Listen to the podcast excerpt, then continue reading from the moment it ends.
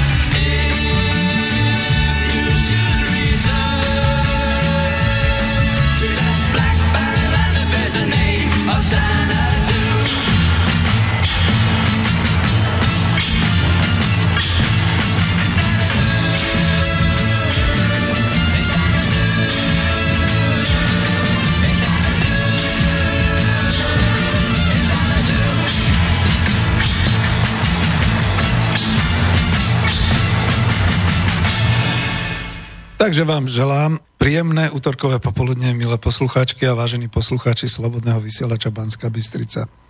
Tu je štúdio Bratislava, spoza mikrofónu vás pozdravuje inžinier Peter Zajac Vanka. Počúvate poslednú reláciu zo série Ekonomická demokracia a to magické číslo 99. Dnes je útorok 30. oktobra roku 2018 a je štátny sviatok Slovenskej republiky pri príležitosti z toho výročia vyhlásenia Martinskej deklarácie. Takže zdanlivo vysielame cez sviatočný deň, ale je to tak, ako to na Slovensku býva, všetko nejak tak dobiehame a chytáme, jak sa hovorí, zajaca za chvost lebo ten sviatok vlastne ešte na začiatku roka ani sme nevedeli, že bude, nebol plánovaný, mnohí majú zmetky, či áno, či nie. Niektoré obchody sú otvorené, niektoré nie, niektorí pracujú, niektorí nie. No jednoducho je to tak, ako celá politika na Slovensku, jednoducho nesystémová, nekoncepčná a úplne zmetočná. Každopádne ten sviatok Martinskej deklarácie keď e, skutočne naši pradedovia, už sa to dá tak povedať, vyhlásili Martinskú e, deklaráciu e, svojbytnosti slovenského národa, je možné a v úcte je možné si pripomenúť a osláviť. No a my dobrovoľníci a dôchodcovia ju teda oslavujeme takto pracovne. No, e, dnes sa teda lúčim s vami, milí poslucháči Slobodného vysielača Banska Bystrica, vy, ktorí ste si možno obľúbili túto sériu relácií, bude vám smutno, ale nemusí byť, pretože v niečom budeme pokračovať aj ďalej. Všetko má totiž to svoj začiatok, svoj priebeh aj svoj koniec. Pri počúvaní našej internetovej relácie E, ešte raz teda zdravím všetkých priaznívcov, čo počúvajú naživo, aj všetkých, čo nás budú chcieť počúvať zo záznamu a budú si e, relácie linkovať na mailoch. Ak by ste chceli položiť nejakú otázku, dať nejaký odkaz, nebudeme diskutovať, ale však ma poznáte, tak nejaká otázka, odkaz, tak nehajte mi nejakú tú prvú polhodinku na rozbehnutie a skúste potom volať na telefónne číslo, je to mobil 0950 724 963. Nezabúdajte na predvoľbu, keď voláte mimo územia Slovenska, alebo mailujte na adresu studio zavináč slobodnyvysielac.sk Prípadne, ak nás počúvate cez webovskú stránku Slobodný vysielač, tak kliknite na tú zelenú ikonku vľavo otázky do štúdia ale vravím, dajte mi nejakú tú prvú polhodinku na rozvinutie témy, lebo určite vás bude zaujímať, čo sa stalo, čo sa deje, prečo končíme a ako to a čo ten zajac a, a, a ako to je a, a čo to a tak ďalej. Takže skúsim sa zodpovedať, e, skúsim vám zodpovedať e, tieto otázky a teda tou dnešnou témou aj podľa avíza je záver končím so sériou relácií Ekonomická demokracia, ale faktom je, že nekončím na Slobodnom vysielači Banská Bystrica. Ja už nemám ako a čo, pretože skutočne ten dar, ktorý som dostal kedysi dávno v auguste roku 2015 som využil, zapáčilo sa mi a dnes uh, som postupne viedol dokonca až tri relácie, dnes mám tuším tiež dve relácie, keď túto skončím ešte stále budem mať dve relácie, postupne to tak nejako tvorivo odmieniam, takže nič takého sa nedeje, iba chcem skončiť s touto témou a ja to trošku aj tak povysvetľujem prečo, za čo, ako. A e, možno, že vás poteším, že stále zostanú tie ďalšie relácie, kde e, môžeme sa venovať niektorým čiastočným témam.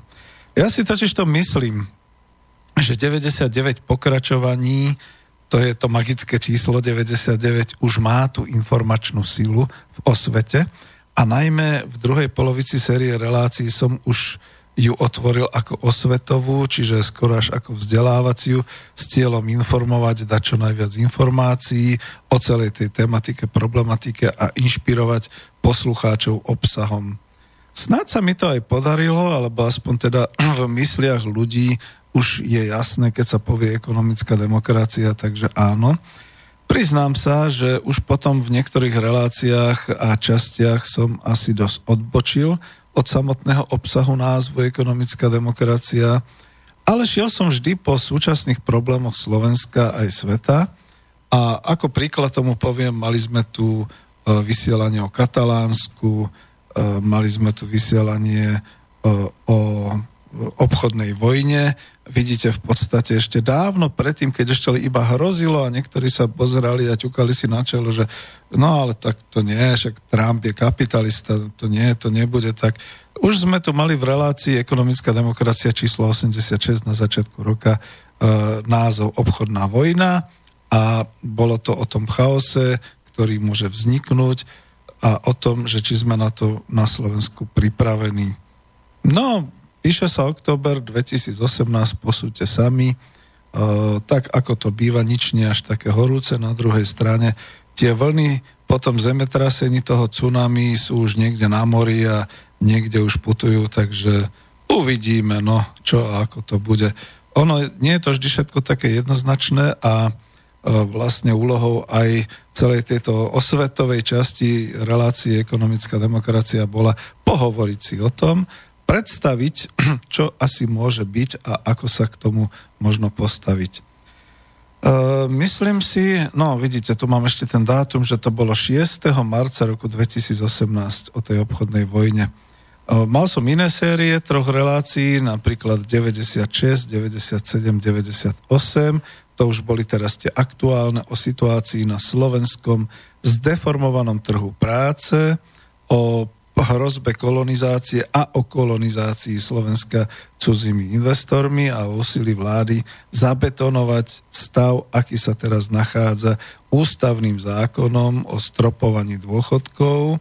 Ja som vždy vyhlasoval, že stropovanie je taký stavebný názov, takže neviem, slobodomurári, alebo kto sme to, čo stropujú takýmto spôsobom. Takže o stropovaní dôchodkov a dokonca o uvedení do ústavy Slovenskej republiky aj druhého piliera, to znamená toho súkromného dôchodkového sporiaceho systému, čo je teda ako totálny nezmysel, hlavne keď to dáva sociálna demokracia, národná strana a národnostná strana.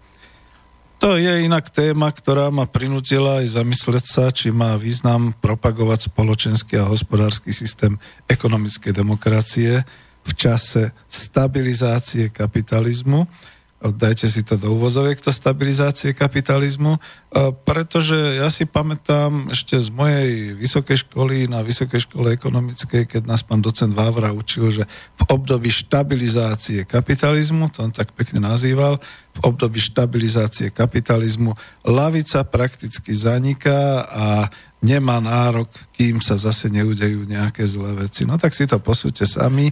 Ilona Švihlíková už priamo píše v aj argumente, v i argumente, že lavica zaniká. My to vieme už na Slovensku dávno, že nám tu zanikli lavicové strany a lavicový prístup. On ten smer, sociálna demokracia sa ešte chvíľu hral na značku lavice, ale už mu neverí nikto, dokonca ani jeho vlastní členovia, dokonca ani jeho vlastní vládni činitelia, ktorí robia presne opačné kroky. No a v Čechách e, vlastne lavica zaniká veľmi úspešne práve v týchto dňoch. E, KSČM úplne stratila v podstate e, nejaký ten, tú svoju hru a sociálna demokracia tiež.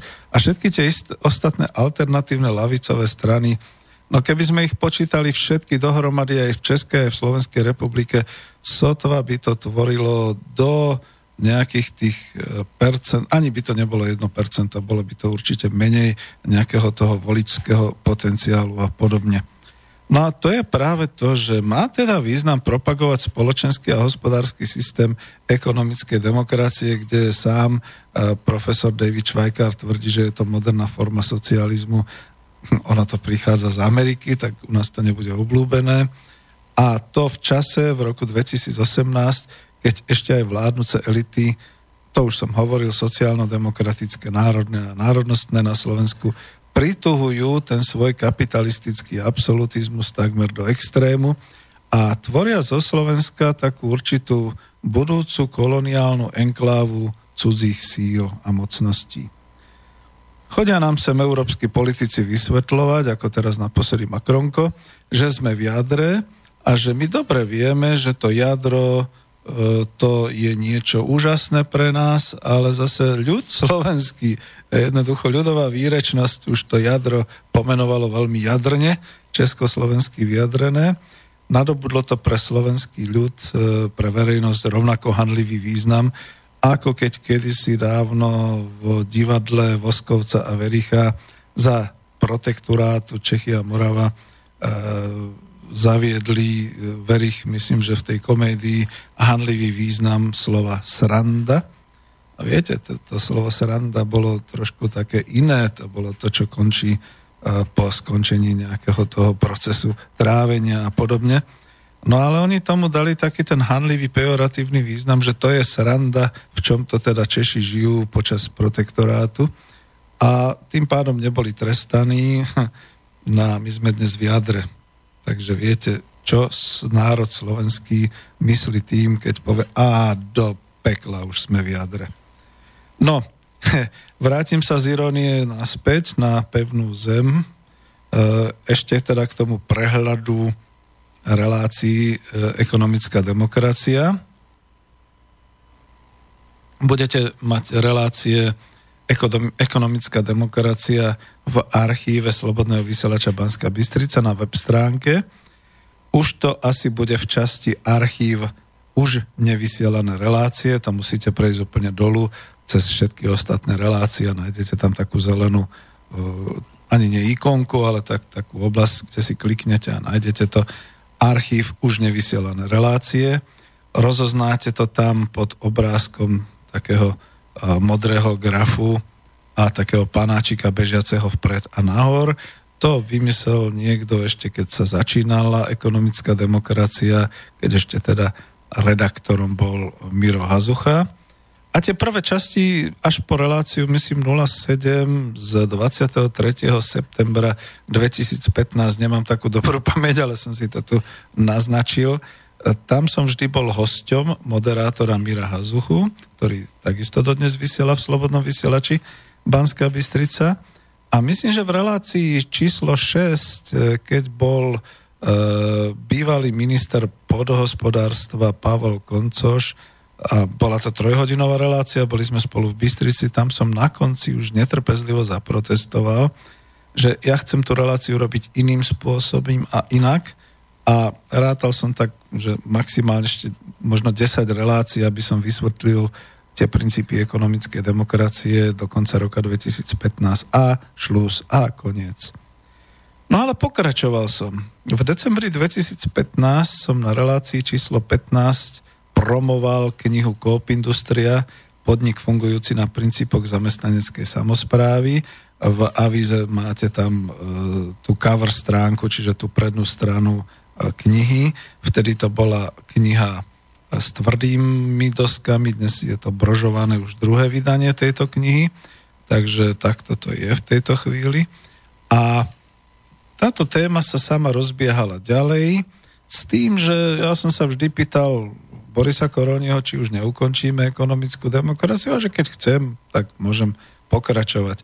No ja som si vždy našiel takú chuť, e, to je také dobré, že našiel som si chuť e, pripraviť si, pripraviť si aj textovú časť, pripraviť si pramene, odvysielať to, takže mal som z toho radosť. Že som z toho nič nemal, že je to teda také dobrovoľníctvo. V tom čase som bol už nezamestnaným, nebol som ešte dôchodcom a stále som si tak hovoril, no tak niekde sa zamestnám, však niekde som medzi tým robil aj nejaké brigády, chvíľu som robil šoféra a tak ďalej, takže takéto nejaké veci. A vždy to bolo také dobré, že ja som vlastne v roku 2015 bol exkomunikovaný, čiže vyhnaný a bol som zablokovaný z web stránky Nové slovo. To je takéto lavicové a na otázku prečo, Dostal som odpoveď priamo od Emila Poláka, to vtedy už dôchodcu, ktorý sa hral na šéf-redaktora. Lebo si taký extrémista, lebo si taký nejapný, lebo si taký drzý, si taký násilný. Uh-huh. Pýtal som sa ženy potom, počúvaj, ja som vraj násilný, som nejapný. A ona hovorí, no, asi ťa odhadli, to keď sa rozčúliš, a tak potom, ale vieš, ako, tak ako nechápem. Však si lavičiar, však ako čo blbnú. Že to je jediné lavicové, nejaké také webovské, vtedy ešte neboli nejaké iné. A nakoniec ani slobodný vysielač nebol úplne taký, že lavicový. Ani nie je dodnes, no ale tak ako som sa tu ujal, tak tu teda vysielam. A neviem, či sa vôbec už považovať za lavičiara po všetkých tých ústrkoch a po všetkých takýchto veciach, čo som zažil od tej oficiálnej smeráckej lavice a podobne. No ale bez ťažnosti, bez všetkých takýchto vecí kľudne poviem, takže mm, dalo mi to niečo. A v podstate tú knihu Coop Industria som už pripravoval. Myslím, že to bolo ešte v roku 2012 alebo 2013, keď vyšla kniha Zborník od docenta Hohoša a od e, doktora e, inžiniera Petra Dinuša z Ústavu politických vied Slovenskej akadémie vied e, Svet v bode zlomu, tak tam som mal takú dlhú stať a tam som sluboval, že budem pokračovať a budem vlastne skúmať a dokonca sa dám aj do praxe, aby som teda zažil a mohol potom povedať, či u nás takéto prvky ekonomické demokracie možné sú. Ja som aj bol, bol som úspešný, vrátil som sa do svojej profesie exporter v zahraničnom obchode a po nejakom tom čase, už keď som bol preč e, z e, tej pozície a teda z tej firmy, tak som si to začal nejako skladať dohromady a, a, a napísal som teda tú knihu Coop Industria, podnik fungujúci na princípoch zamestnaneckej samozprávy. Ona sa pôvodne mala volať e, ekonomickej demokracie, ale uvedomil som si, že ja to chcem na slovenskú prax. To znamená to je taký, tá Coop je naozaj taký manuál, ako premeniť kapitalistický podnik. V tom roku 2014 sa mnohé podniky nachádzali v kríze aj v 2015 ako to premeniť na zamestnaneckú samozprávu. Prvé vysielania aj s Mirom Hazuchom dokonca boli tým smerom, aj sme oslovovali uh, odborárov, odborári boli v tom čase veľmi prosmerovskí, takže nemali záujem alebo sa báli, človek nevie. Ale fakt, že tie fabriky padali ako, tak no čo, čo budem hovoriť.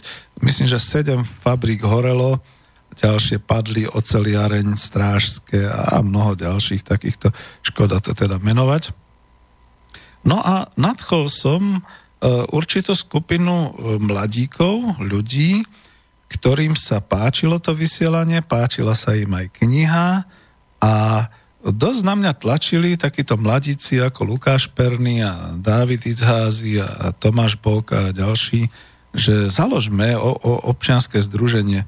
Faktom je, že ja som nechcel byť iniciátorom, ale zase vedel som zakladať, mám svoje skúsenosti, tak sme založili občianske združenie Centrum pre rozvoj ekonomickej demokracie, Vlastne ma títo mládenci milo prekvapili, urobili sme takú skoro vyše hodinovú YouTube prezentáciu, títo mladí chalani ma dotlačili, oni sú dneska v DAV 2, e, zapáčila sa im tá myšlienka družstevných samozpráv, takže sme vysielali. Nebudem hovoriť o samotnom združení a ako to dopadlo, ale vysielali sme chvíľu priamo pod e, reláciou ekonomická demokracia ako centrum ekonomickej demokracie to boli relácie od čísla 26 z 13. apríla 2016 cez relácie 27, 28, 30, 31, 32, 34. Tu v relácii vystupovali aj jednotliví členovia občanského združenia, dokonca sme mali aj takú reláciu, kde sme boli všetci v Banskej Bystrici. A nejako sa to kazilo. A ja to poviem skôr ako teraz tým praktickým príkladom, no kazilo sa to na tom. Ja som proste urobil taký kalendár a hovoril som, no pozrite sa, máme 4 relácie do mesiaca, čo je super, čo nám teda Slobodný vysielač vyšiel v ústrety.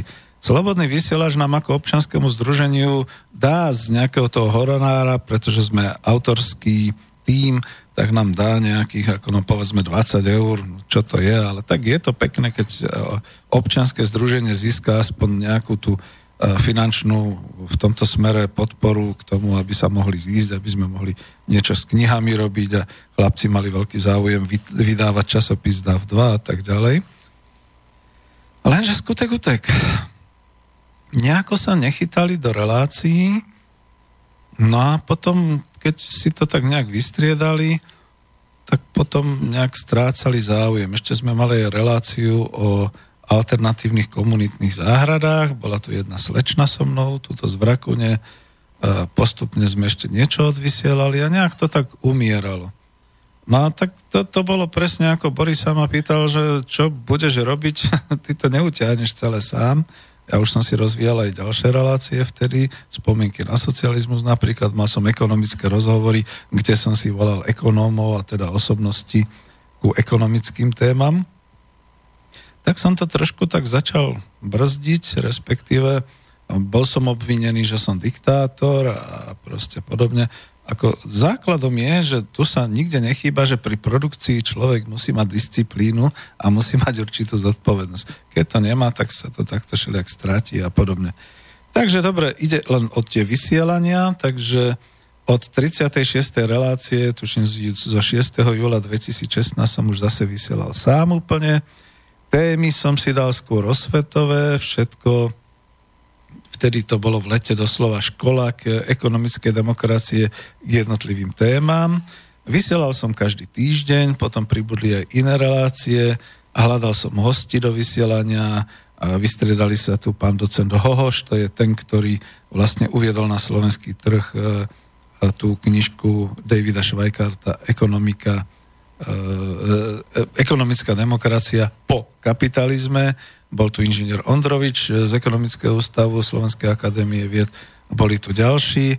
Myslím, že Mariana Vitkoviča som skôr e, pozýval na ekonomické rozhovory. To bola iná relácia, taká večerná. Potom tu bola séria relácií osvetovo popularizujúca makroekonomiku a ekonómiu ako vedu s profesorom Jaroslavom Husárom, Pozdravujem ho, pokiaľ počúva.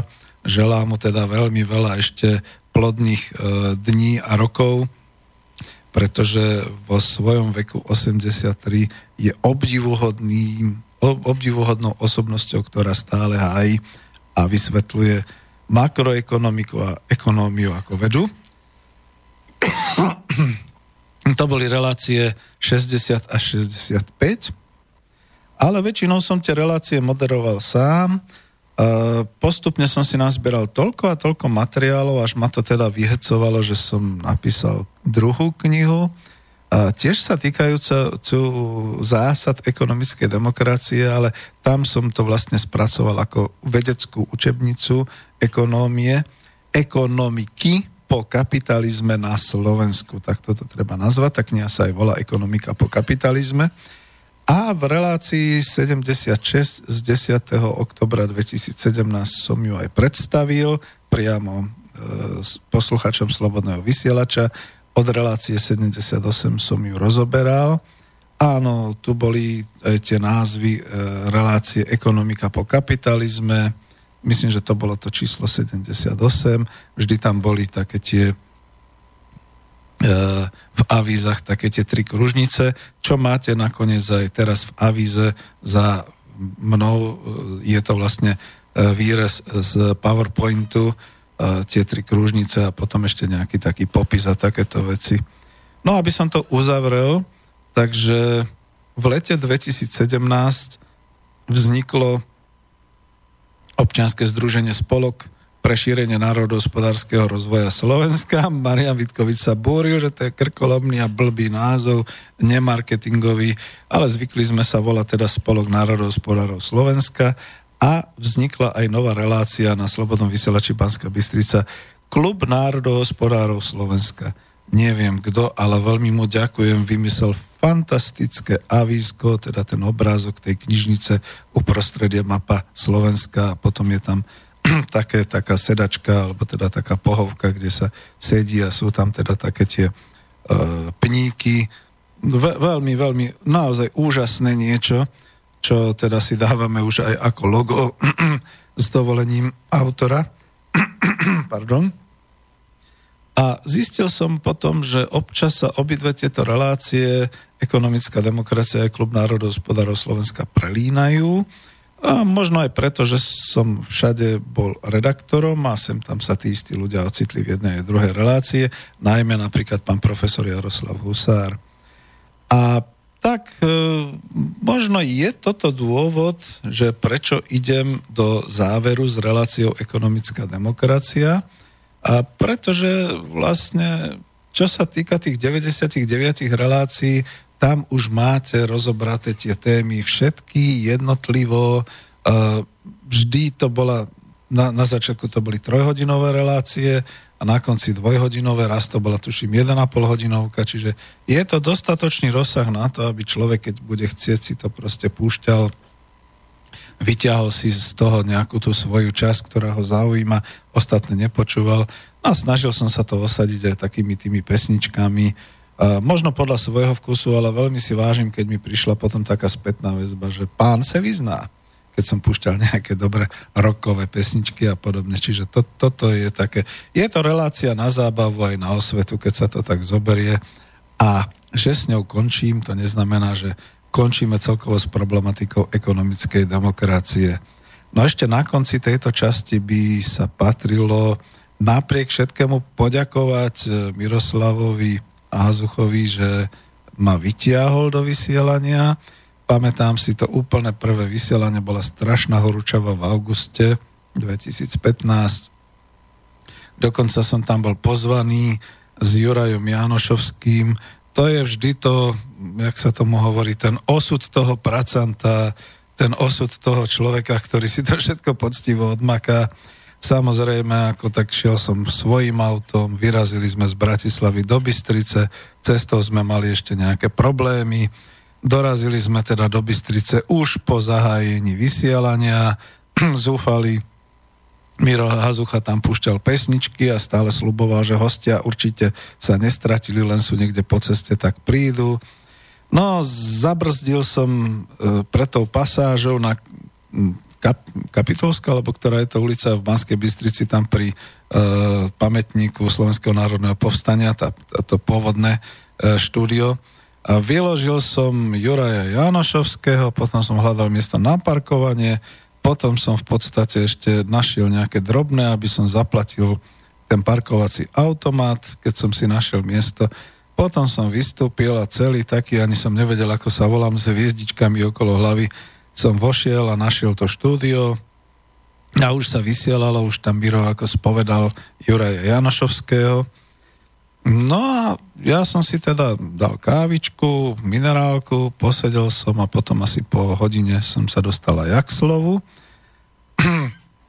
Predovšetkým som zistil, že táto relácia, e, tá téma tej relácie je tak trošku považovaná za nejaký politický subjekt za niečo, že teda z tohoto sa bude dať dobre robiť nejaká partaj politická a že teda to je dobre, pretože týmto smerom. A ja som to nechcel, ja som ekonom. Ja to považujem e, celé tie čety ekonomickej demokracie za čiste ekonomickú, e, sociálno-ekonomickú záležitosť, ktorá sa dá rozvíjať nie na báze politiky, ale na báze praxe, hospodárskej praxe.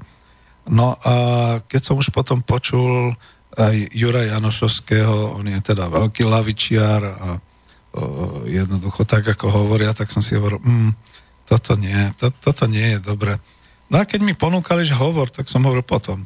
Takže až na konci som potom oznámil, že áno, bude takáto relácia, v podstate sa budeme baviť o týchto témach, tých troch četách ekonomickej demokracie, a sme to ukončili a bol som taký dosť smutný, že hodne námahy som vynaložil, aby som sa teda svojim autom dotiahol tých 220 km do Bystrice a potom naspäť a mm, neviem, no tak si to nejako tak pripravím. Poslal som scenár, čo budem hovoriť, pretože už naozaj tá kniha bola na spadnutie, už bola pripravená, už som ju tvoril, tak som to nejak tak po tých kapitolách rozpísal a čo ďalšie vysielanie, to môj kolega Miro Hazucha, teraz sa trošku pohováram, to vždy, to ťahal kam si úplne inám, tam sme sa spoznali tak, že on je skôr ten teológ a skôr teda taký ten uh, teokratický lavičiar, alebo ako by som to nazval. No a ono to tak aj dopadlo, že potom už dávno, dávno, už aj keď bolo to Centrum uh, ekonomickej demokracie, uh, oni to ťahali všetci nejak tak do politiky a to som nechcel tak som dal otázku na ministerstvo vnútra Slovenskej republike, to už odbočujem trošku, ale týkalo sa to toho občanského združenia. Ako je to v takom prípade? Oni hovoria, v žiadnom prípade občanské združenie nemôžete považovať za základňu pre tvorbu politickej strany. To musíte zrušiť a, alebo to musíte proste transformovať. Preto nechápem, ako mohlo progresívne Slovensko vzniknúť z občianského združenia, ako sa to vypráva. Tak sme našli ďalších troch statočných, ktorí sme sa teda zišli a sme činnosť občianského združenia zastavili. Ale myslím, že to je typické pre slovenskú lavicu, ktorá sa množí delením, takže vznikol DAV2, ten je úspešný, želám chlapcom všetko najlepšie, v podstate som pokračoval v ekonomickej demokracii, som nestraníkom, nikde sa nehlásim do žiadnych politických štruktúr. Skôr teda okolo seba som zorganizoval ten spolok národohospodárov, e, moderne sa dneska tomu hovorí think tank, ale ja to hovorím tak po slovensky Rada starších, ktorá rozumie národohospodárským problémom. Dopracovali sme mnohé témy, tým sa môžem pochváliť až do takého štádia použiteľnosti a v podstate sme došli do toho záveru, že tak máme to a niekto niekedy niekde, keď bude potrebovať alebo keď budú veľké výkyvy a veľké ťažkosti so slovenským hospodárstvom, so slovenskou spoločnosťou, tak to potom vyťahneme z trezoru, oprášime to, ofúkame to, e, skúsime to transformovať do vtedy existujúceho softverového programu ale máme to aj tlačené, aby to bolo tlačené. No a spustíme to, samozrejme s tým, že je to asi ako kedysi dávno uh, boli tie rôzne uh, kláštory a podobné veci, že najprv budeme musieť mať teda svojich žiakov, ktorých niečo vyškolíme, rozošleme ich po tom slovenskom svete a, a v podstate budeme nejako potom pôsobiť, zachraňovať to Slovensko. To je taká moja idea a práve preto chcem aj končiť s tou reláciou, s tou sériou relácií ekonomická demokracia, pretože čo už ďalej? Pozrite sa na tie posledné čísla. už reagujem veľmi spontánne na tie jednotlivé súčasné problémy Slovenska. Uh, už reagujem emotívne na to, ako sa to rozvíja s určitými snahami kolonizovať Slovensko, s určitými snahami dovážať cudzincov na Slovensko. Doteraz som nebol ani xenofóbny, doteraz som bol v podstate dá sa povedať, mal som v sebe tú výchovu k tomu proletárskému internacionalizmu, ale to je úplne iné teraz, o čom to tu dnes je. A hlavne e, reagovať na všetky tie veci, ako to stropovanie, čo je teda ako skôr neproduktívne a ubliží to a skôr to vlastne momentálne produkuje tú situáciu záchrany e, štátnych verejných financií pred výplatami dôchodcov a e, všetky takéto veci. No to som si potom povedal, to, to, už, to už nie, to už kontaminujem uh, celú tú časť ekonomickej demokracie, čiže to zastavím a budem to, v to, na to mať, preto mať nejaké iné relácie. Čiže tento komplex e, ekonomickej de- demokracie uzatvárame pri čísle 99 a keďže som urobil taký prehľad tých, uh, ani nie všetkých, ale aspoň teda časť uh, tých, tých relácií, tak pevne verím, že budú sťahované, budú linkované. Kto bude mať tú odvahu, tak si ich postupne posťahuje všetkých 99 relácií.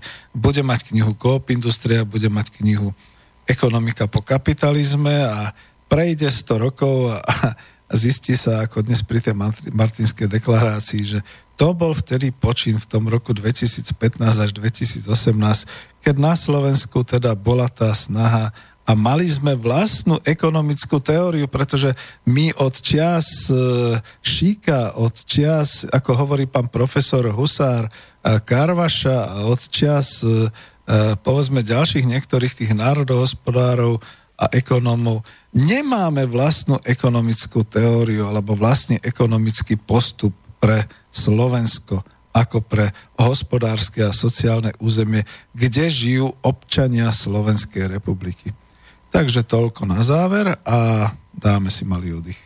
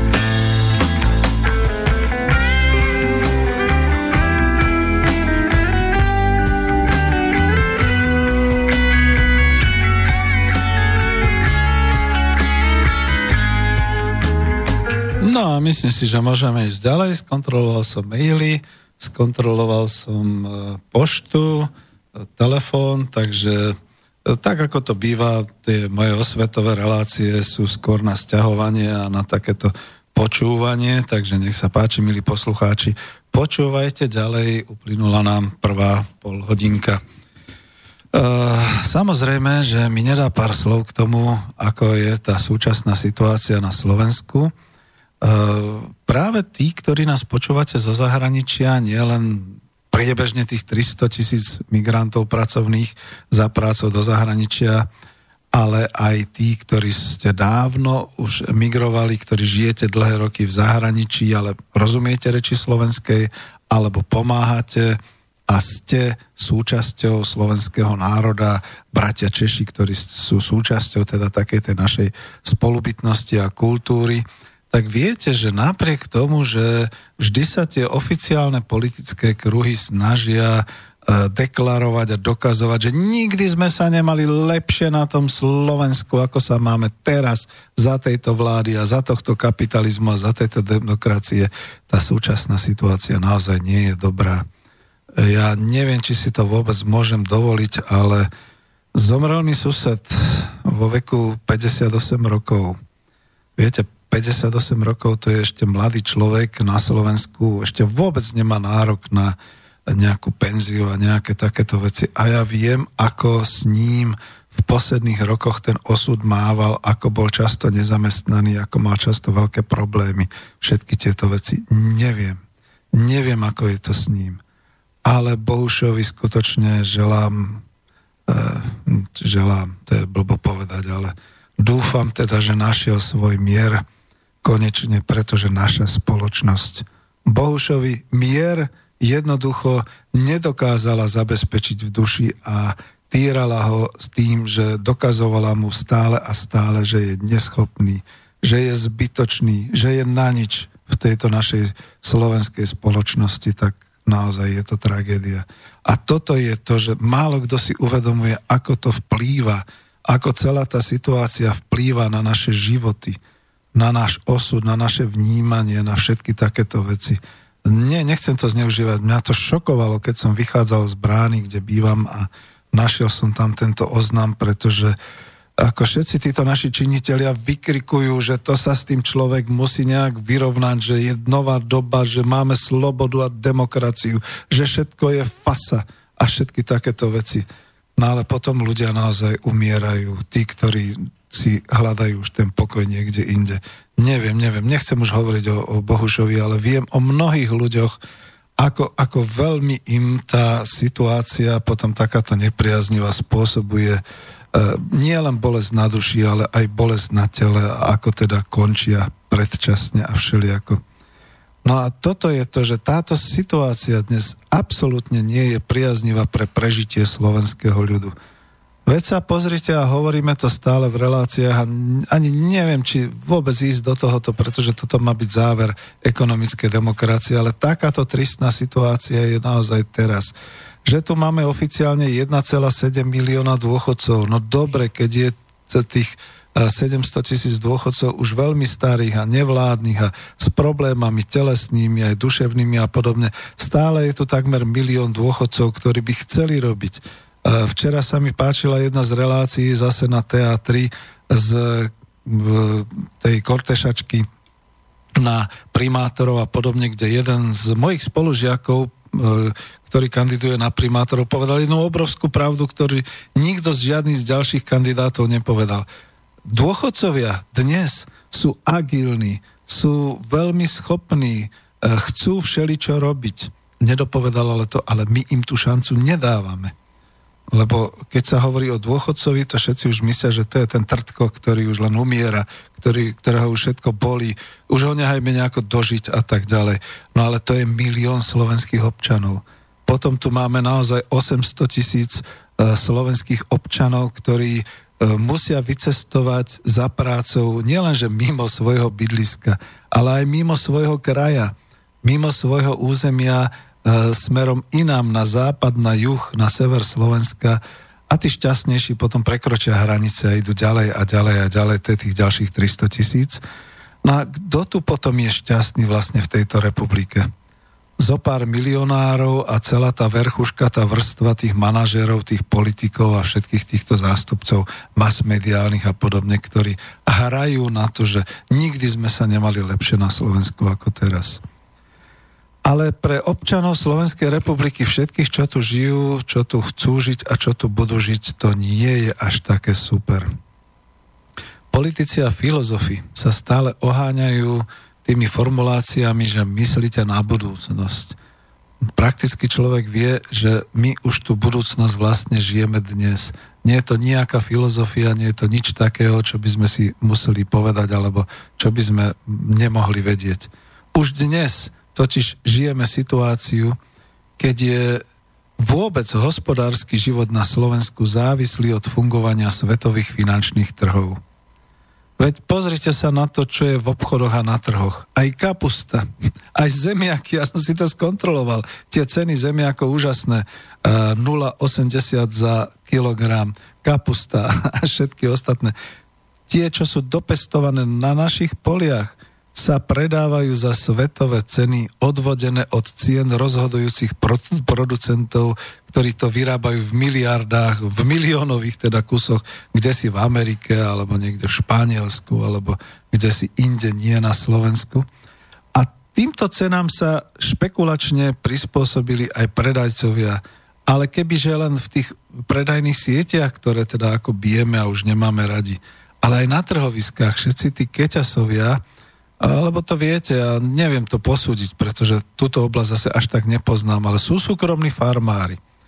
Predávajú oni na trhoch, ja si myslím, že tam predávajú keťasy, čo od nich vykúpia tú úrodu a predávajú ju v tých cenách, ktoré jednoducho, viete, keď človek pozera všetky tie masmediálne správy, teatri zahlási, že bola malá úroda toho, tak asi bude vysoká cena toho. No tak ako keď asi okamžite pokročia, stúpia cenu. E, reťazce takisto samozrejme okamžite zareagujú, znižujú ceny smerom do výkupu a zvyšujú ceny smerom ku zákazníkom, všetky takéto veci. Takže naozaj to, tie, to, to fungovanie svetových finančných trhov sa neprejavuje iba v menovej oblasti, iba v zádlženosti, iba v takýchto veciach, ale aj v tom každodennom praktickom živote. O tom hovorí ekonomická demokracia, že to by mal byť férový, nekoristný trh, ale on je veľmi koristný na Slovensku. Ťahajú z nás peniaze, kade, kade môžu, kade vládzu. Ďalej, ďalší bod. Viete, e, čo môže byť, e, aká situácia na Slovensku, keď je hospodársky život na Slovensku závislý od ochoty cudzích investorov zainvestovať na Slovensku a spočítať si, koľko ziskov im to ročne hodí, No a prípadne strpieť aj na našom území nejaké tie brblania domácich politikov, napríklad toho Danku s tým, s tým e, odvodom obchodných sietí. Veď on to myslel iba na tie obchodné siete cudzie. Ja neviem, prečo sa okamžite ozvali aj tie najmenšie slovenské obchodné firmy, že pozor, pozor, to je zlé, to nemôžeme a tak ďalej. No, nevedia to. Proste je to naozaj to, čo hovorím, nesystémovosť a nekoncepčnosť, že vymyslia nejaký odvod, ale ne, nespočítajú si a ne, nedajú to do tých ostatných súvislostí, takže potom ich samozrejme škaredo poviem, preštia všetci títo ostatní keťasi, ktorí im potom ukážu, že fuj, to nie je dobre. No ale to je tiež jedna tá závislosť od cudzích investorov, od cudzích obchodníkov, ktorí naozaj to brblanie strpia iba dovtedy, to je ten koloniálny prístup, ktorý sa vyhrotí, až keď ich zisky z investícií budú skutočne ohrozené. A zatiaľ na Slovensku nie sú ohrozené, veď pozrite sa. Piatá automobilka, možno bude aj v Kechnici šiestá automobilka. Mhm. No a tak ďalej. E, všetko závisí ďalej od situačného prieskumu, teda vidíte, to som chcel, to už nie ani hospodárstvo, ale aj to od situačného prieskumu armád eh, Severoatlantickej aliancie, toho známeho NATO, kedy sa im podarí obsadiť nás úplne tak, aby sme boli eh, bezpeční, samozrejme, lebo bezpečnosť je vysoká hodnota v Európskej únie a hlavne, že im kde-kade v rôznych mestách búchajú rôzne bomby a kde aký blázon strhne strelbou na seba pozornosť a podobné veci ale armády na to hlavne striehnú, kedy sa im podarí konečne na základe nejakej provokácie zautočiť na toho tzv. ruského nepriateľa, nepriateľa z východu. No a teraz akože si môžete o mne čokoľvek pomyslieť, ale viete, ja doslova ako poviem, že keď som videl tieto veci, tak som sa strašne smial, že snad tomu niekto uverí. Kým som nepochopil, že moje príbuzenstvo v Českej republike to nepochopilo a strašilo ma tým, že Rusi sú už na hraniciach Slovenska, Peter, tak si dávaj pozor. Ja som hovoril, páni, viete, aká široká a dlhá je Ukrajina a tam, keď sa bojuje niekde na Donbase a v Luhansku a podobne, viete, ako ďaleko je to od slovenských hraníc? No ale oni sú pokakaní až za ušami z toho tzv. ruského nepriateľa, takže toto je to. No ale aby som to uzavrel, pretože hovorím naozaj o tej zlej situácii. E, predsa Severoatlantická únia ráta s tzv. strateným územím. To stratené územie, to bude aj naša vlast, Slovensko a stredoeurópske krajiny. Bude to nevyhnutná, operačná obeď, e, kde nebude vadiť, keď proste sa vyhľadí to obyvateľstvo Strednej Európy, lebo veď, tak, tak tak dobre, potom dobre padne, e, keď na toto povojnové vyhľadené územie budú môcť premiestňovať e, ľudí, ktorí teda došli v tých vlnách imigrácie, že som reakčný, že som zlostný. Ale viete, som pravdivý, pretože naozaj toto takto je a vyzerá a nikto to nepovie takto nahlas samozrejme, ale keď si poskladáte tú mozaiku, takto, takto vidíte a vnímate. A teraz do tejto situácie do tejto budúcnosti, ktorú už teraz žijeme, sa ešte premietajú pardon, sa ešte premietajú všetky tie problémy spojené so zdravotníctvom, so starnúcim obyvateľstvom.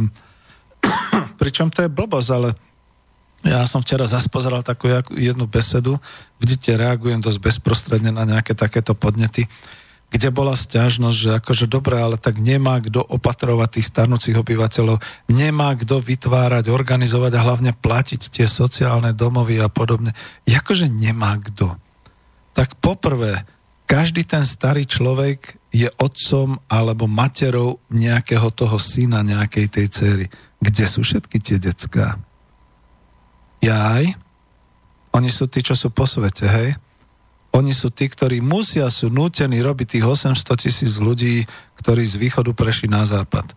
Oni sú tí, ktorí sú už pred zahranicami a sú niekde v Čechách, v Rakúsku a šeli kde inde. Len nie sú doma. A keby aj boli doma, minimálne 3-4 také príklady poznám, kde dcera už vo veku nejakých 50 plus a podobne, hľadá kde koho a prosí kde koho, aby prišli k tej chorej materi jej, alebo teda k tomu, aby opatrovali. Pretože ona, keď stratí to miesto tam, kde pracuje, už potom nebude mať peniaze ani na to, aby tu vlastne tú mamu vyživila, pretože tie výživné, tých 60 eur, alebo koľko to dávame ako spoločnosť na doopatrovanie a také, to sú nonsensy. To, to, to je zbytočné ako takto hovoriť. Takže takto žijeme svoju budúcnosť už dnes v Slovenskej republike. A my máme na výber, že buď sa uzavrieme do seba a v radosnom očakávaní konca sa veselíme ako rímsky občania, v tých posledných dňoch Pompeji, ja to tak v úvozovkách nazývam, obrazne povedané, lebo veď auparky, centra, obchodné centrá, myslím teda, rôzne tie výpredaje, koncerty celebrít, špičkové kinotrháky, šport, superšport, dajú to všetci, zájazdy, televízne farmy a všelijaké tie televízne relácie, hlavne debilná reklama, kde myslím, že jeden z poslancov Národnej rady Slovenskej republiky, a to práve za ľudovú stranu naše Slovensko, dal taký návrh zákona o tom, že treba nejako znižiť alebo eliminovať tieto televízne reklamy a myslím, že neúspel. Takže takto to je. Veselme sa, bratia. Ani sa nedá povedať, veď sa oni stratia. Čiže ľudia sa uzatvárajú, ľudia žijú individuálne, žijú tým svojim individuálnym dnešným podenkovským šťastím, ktoré každé ráno, keď sa zobudia, tak zistujú, či sú ešte šťastní alebo nie. No alebo je tu potom druhá možnosť a tou možnosťou je pripraviť sa na prechod do iného sociálneho a ekonomického systému. Ja to nazvem tak, je to záverečná relácia, robte si s tým potom, čo chcete. Prechod do mobilizačného stavu. Veď e, v reláciách ekonomická demokracia som už o tom častokrát hovoril. Byť pripravený na všetko.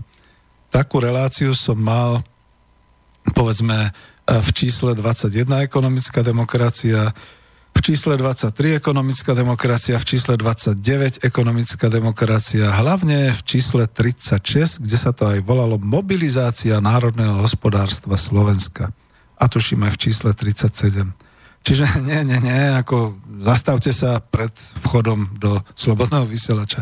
Nevyzývam na žiadnu mobilizáciu ozbrojenú a podobne. Je to mobilizácia národného hospodárstva, to znamená spamätať sa, zistiť, koľko je z toho ešte našeho, čo môžeme pokryť našimi organizačnými hospodárskymi jednotkami, pretože štát to má vraj, vlády to majú zakázané z Európskej únie. My nesmieme nejakým spôsobom narušiť konkurencieschopnosť e, globálneho priemyslu a, a všetkých tých euroglobalizovaných hráčov hospodárskych, takže to sa zakazuje. Takže my musíme byť pripravení na to, že keď padla korytnica ako kúpele, tak jednoducho budeme schopní pokryť korytnicu, keď teda bude tá možnosť mobilizácie národného hospodárstva, pokryť národným podnikom, zamestnať ľudí, obnoviť a začať, aby e, povedzme korytnica liečila ľudí. Teraz vyhoreli druhé kúpele, e, čo to bolo, kunerát, takisto, no tak obnoviť to a kope čeliakých takýchto vecí. E, viete, je to neuveriteľné, že popri tom e, bohatom a obchodnými centrami, zasýpanom Slovenskou a biznis centrami. Hneď v Bratislave v Ružinovskom obvode existuje, bože, ako sa to volá, ako to nazvali, zborenisko, zrúcanisko bývalého obchodného domu, veľmi prosperujúceho hneď ešte po revolúcii, pretože to bolo postavené ešte za socializmu, ktorého teda majiteľia sa nejako menili, rúcali, krachovali a podobne a dnes tam existuje, jak sa to volá, Hiroshima, tuším to už nazývajú miestni, proste skelet zbúraného obchodného domu, strašiaci burinov a teda vám poviem, že je viditeľný zo štyroch svetových strán na území Ružinova. Ja by som povedal, že tu už je možné dnes pri volebných kortešačkách do samozpráv vyhrať voľby tým, že niekto povie, viete čo, my ten skelet spoločne odstránime. A keď už nič iné, tak tam vybudujeme, e, ja neviem, prírodný park alebo niečo podobné. Lebo tisíc výkrikov, exekútory sa ozvú, že no ale na to máme my tú zábezpeku a na to majú tí a oni a tak ďalej. A viete, keď je to predlžené, banky sa ozvú, že to ešte je platí. Nenájde sa nejaké dieťa, ktoré povie králi nahy, ktoré povie, ale veď toto je zbúranisko, tam už nič neporastie, tam už nič nie je vidno, iba to špatí prostredie, tak poďme niečo s tým robiť. A takýchto miest sú na Slovensku tisíce. Takže takto je to dnes. A preto aj tá mobilizácia národného hospodárstva aj v oblasti výrobnej, aj v oblasti teda životného prostredia, aj v oblasti sociálnej. No nakoniec preto je to spolok národohospodárov, aby v čase Č a v dni D mohol skutočne otvoriť potom tie svoje knihy a povedať, tak toto robte, pripravte sa na toto. Tým, že sa to zverejňuje tu, prirodzene sa dovtípite, že v tejto chvíli ešte Spolok národospodárov nemá takto pripravené tieto noty a podobne, ale máme, v podstate je tu aj snaha založiť tú radu starších, e, dokonca sú tu iné snahy v spoločnosti, viesť manifest Slovenska a tak ďalej.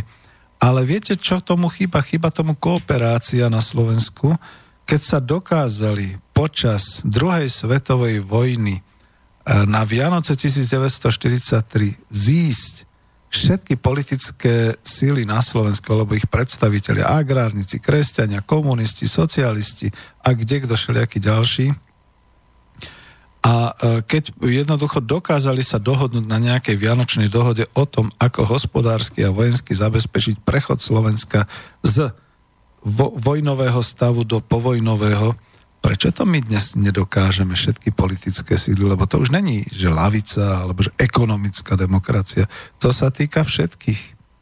A viete, ako samozrejme, že toto všetko sa dialo utajenie, za to tá Vianočná dohoda, pretože e, oni sa títo významní činitelia skôr vzájomne navštevovali počas Vianočných sviatkov. To ušlo nejakej tej e, vtedajšej USB a podobné a, a ako protagonisti mohli hovoriť počas popíjania vínka, počas e, nejakej tej konzumácie a podobné veci.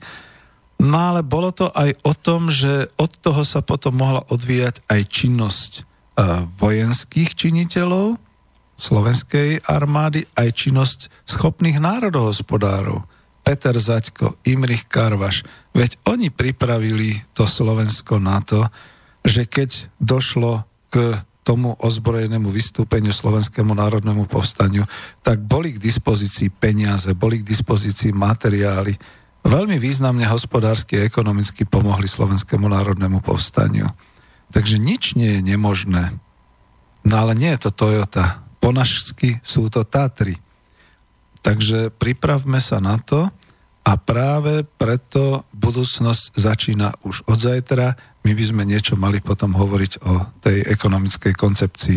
A pozerám, že hodina je za nami, tak zase pustíme tu pieseň a dáme si takú malú prestávočku. No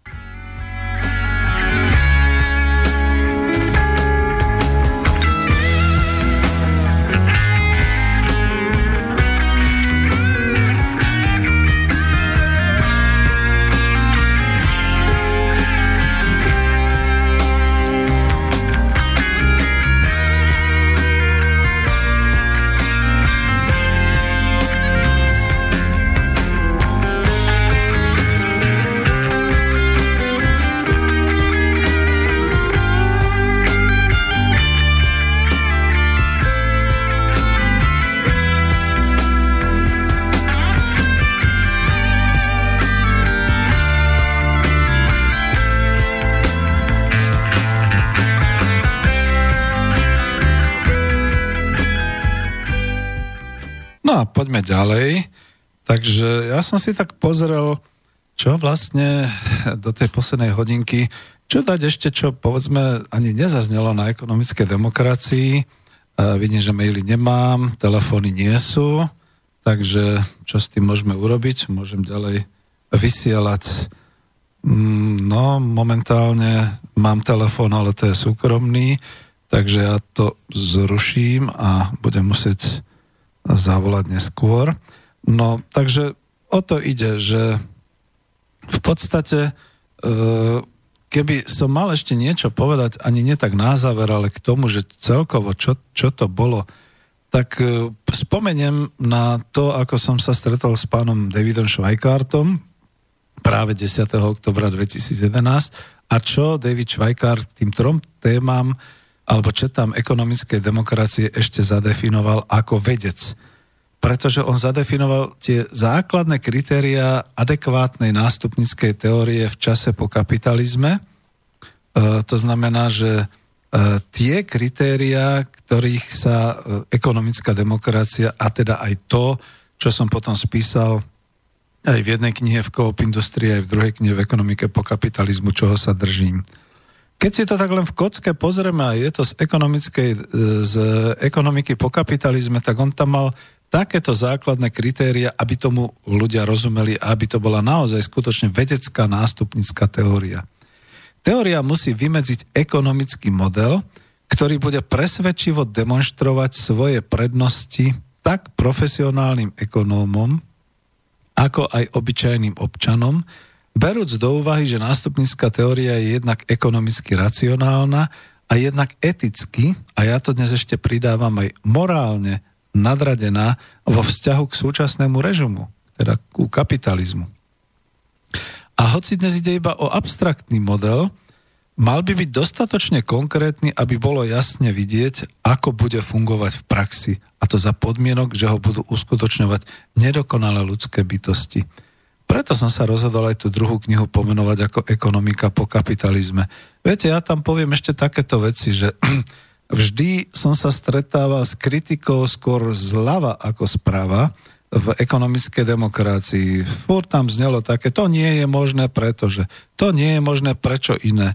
Možno sa dostanem aj tu k tomu, aby som odcitoval presne ako prameň a takéto veci, ale Viete, taká tá jedna z tých vyčitiek všetkých e, sklamaných ľudí socializmom a všetkých tých hlavičarov znelo. E, nie, to nepojde. Zamestnanecké samozprávy, ale choď do čerta, veď ako ľudia sú blbí. Vieš, keď budú pracovať a budú mať e, možnosť si rozdeliť zisk, tak si samozrejme ten zisk rozdelia celý, tak prečo by si to schovávali na budúce roky a tak ďalej. Ako, veď naozaj tí ľudia sú blbí. A ja tu teraz čítam aktualitu z včerajšieho alebo dnešného dňa o tom, ako akcionári všetkých tých korporátnych veľkých spoločností globálnych vyťahujú z dividend, cez dividendy zisky a, a e, vlastne tým škodia samotným aj globálnym firmám dneska, pretože prestávajú mať zdroje a peniaze na ten svoj ďalší rozvoj a na ďalšie investície a e, niekto to tam, musím to potom pozrieť, do to je, niekto to tam tak pekne napísal, že viete, kedysi tí akcionári ešte v rokoch 40 a 50 boli tí, ktorí držali tie akcie celý život.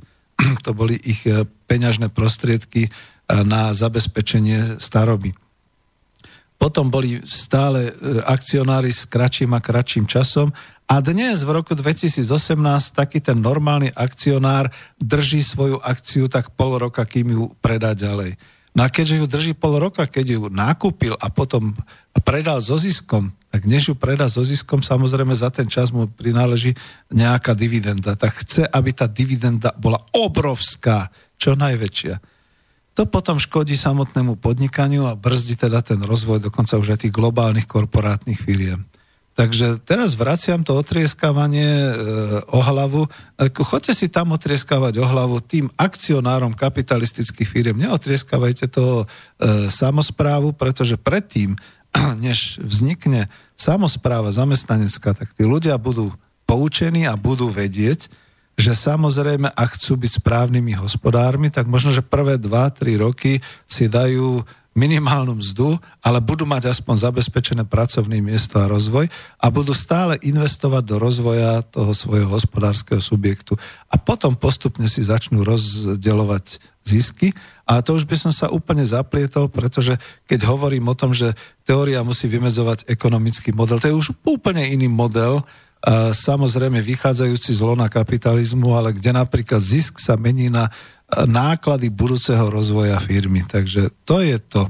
No ale teraz ako to vysvetliť, aby to bolo dostatočne konkrétne aj pre ľudí, pre jednoduchých ľudí, ktorí nemajú vzdelanie, ale teda aspoň trošku tomu rozumejú. No to bol príklad v Coop Industrii v tej knihe o plnej peňaženke. Tak si teraz predstavte, milé obchodníčky, ktoré dneska máte voľno a nemôžete si zarobiť, e, pretože je sviatok, že by ste pracovali vo svojom Lidli, vo svojom Kauflande, vo svojom Tesku e, ako vlastničky, spoluvlastničky a že by ste ku koncu roka potom dostávali e, z toho zisku nejaké tie nejaké to rozdelenie ako tých, tých peňazí. Samozrejme, čas peňazí by šla do rozvoja zase investícií a čas peňazí by vám zostala. Mali by ste plnú peňaženku. Mali by ste tak bytkom nabitú plnú peňaženku možno tými stovkami, 100 eurovkami, alebo možno aj 500 eurovkami, že by ste neverili vlastným očiam a plakali by ste. Ja som uviedol ten príklad v Coop Industrii vo výrobnej firmy, kde ženušky plakali, keď videli na výplate v obálke dve novočičké 500 eurovky, ktoré predtým v živote nevideli koľko ženičiek a koľko mužov na Slovensku, na vidieku, v tých najobyčajnejších pracoviskách vidí vo svojej výplatnej obálke dve 500 eurovky. Hm? No veľmi málo. Druhý bod. Ekonomický model by nám mal umožniť, aby sme pri jeho aplikácii mohli rozhod- využiť rozhodujúce ekonomické experimenty a skúsenosti získané v minulom storočí. Bolo ich nemálo a mali rozličnú podobu. Ak sa chce človek ozaj dostať na cestu postkapitalistickej ekonomiky, nástupnická teória musí tieto procesy vedieť vysvetliť.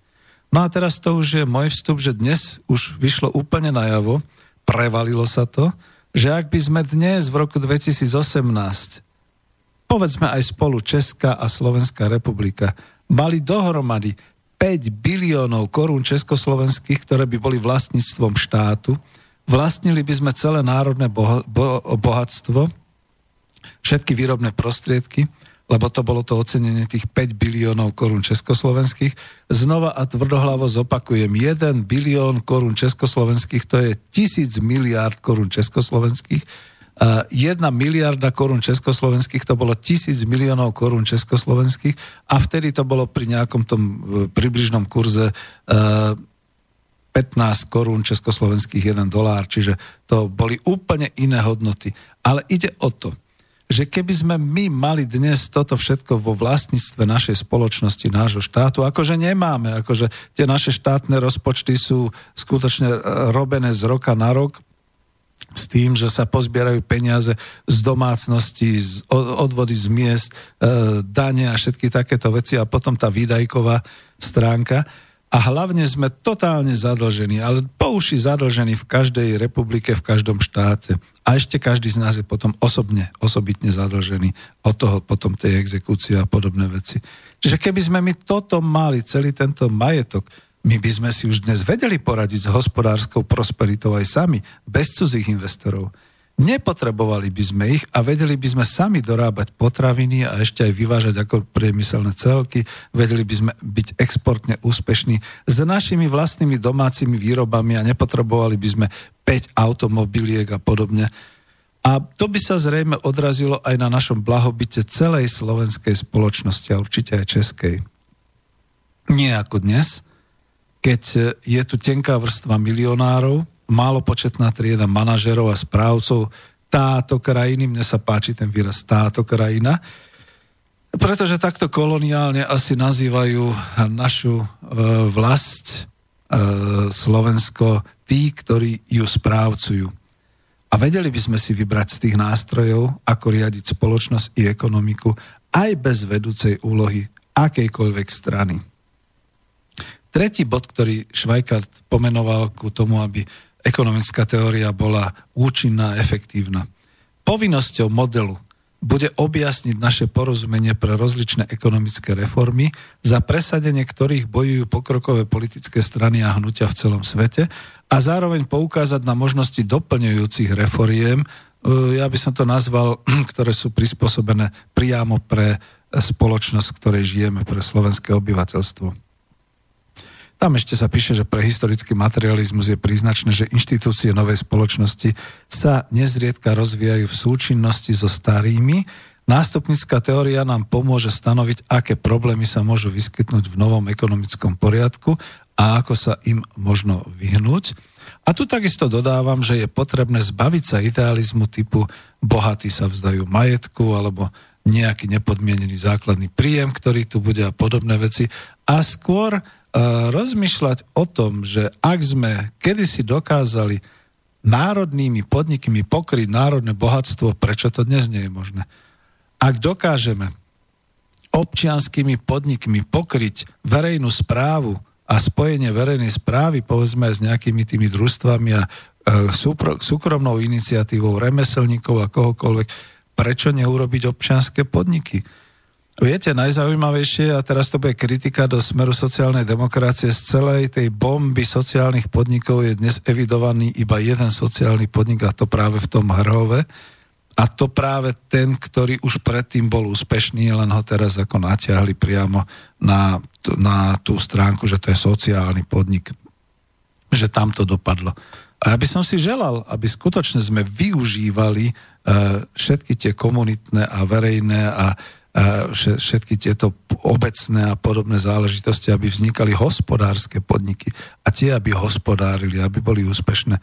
Okrem toho zamestnanecké samozprávy, okrem toho družstva, okrem toho súkromná iniciatíva, ktorá sa nevezme ľuďom, pokiaľ budú vykoristovať iba seba sami, ako dnes naši živnostníci a podobne. Čiže toto všetko. Takže O tom to je. Štvrtý bod e, Švajkarta, nástupnická teória nám uľahčí predstavu, ako bude vyzerať prechod od kapitalizmu k novej spoločnosti.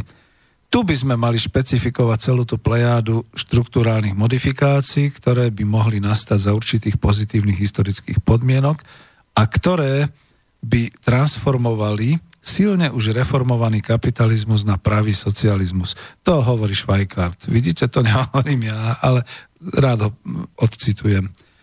Ja som to v knihe konkretizoval najmä na tie dve úrovne zásahov. Na podnikovú a štátnu úroveň, teda vieme vytvárať a vieme prečo organizovať národné podniky, napríklad nad tými kúpeľmi Korytnica, vieme organizovať občianské podniky, vieme organizovať a vieme kam umiestniť zamestnanecké samozprávy, a teda aj družstva, ako organizovať verejné investovanie do ekonomiky bez prítomnosti súkromného investovania.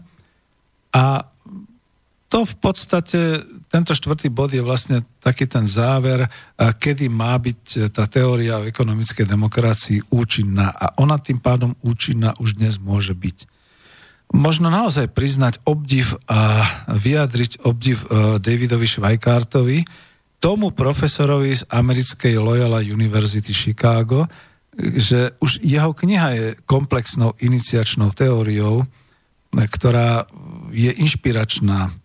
Ale ak sám Švajkár dočakáva nástupnickú teóriu a pomenoval ju kontraprojektom, faktom je, že keď ma oslovil toho 10. oktobra 2011 tým, že doslova ma vyzval, aby som sa toho chytil, tak ja som vlastne tú učebnicu a ten kontraprojekt spracoval do tej knihy e, Ekonomika po kapitalizme a máme už teda aj všelijaké tie konkrétnejšie veci aj na spolku a národohospodárov. Ja som tam ešte písal, môžem to už teda dokomplexne dokončiť, že príčinou nutných korektúr aj tej jeho práce e, bude to, že je tu neustále turbulentnejší vývoj globálnej ekonomiky, vzájomné prepletanie sa sociálnych a ekonomických, ekologických, civilizačných problémov od lokálnej až po globálnu úroveň. Mm, totiž to my vieme, že ako sa to vyvíja prvá konferencia k ekonomickej demokracii na Slovensku a v Českej republike bola v apríli 2011, v oktobri, novembri 2011. Teoretické diela vychádzali v období roku 2012, 13, 14. No ale tie globálne a tie ekonomické udalosti posúvali celú tú situáciu vo svete e, ďalej a my musíme reagovať na tú súčasnú a okamžitú situáciu, ktorá je. Veď práve preto reagujeme aj na tie stropovania, na tie uh, potenciálne dovozy cudzincov na Slovensko. Viete, tu sa zastavím, tu budem veľmi taký. No povedzte si, čo ešte bude slovenské, lebo aj jazyk pomaly, ako skúste niekde sa zamestnať bez toho, že by ste nepoznali cudzie jazyky. Nezamestnáte sa už ani ako upratovačka. Čiže to je ten problém. A potom, čo ešte tu bude slovenského? Máme cudzích zamestnávateľov, máme cudzie normy a zákony, Európska únia. Musíme sa držať cudzích zákonov, ktorí sú nadradené nad e, Slovenskú ústavu. A teraz sem ešte prídu aj cudzí zamestnanci. Čo nám zostane slovenské? Hroby. Takže toľko.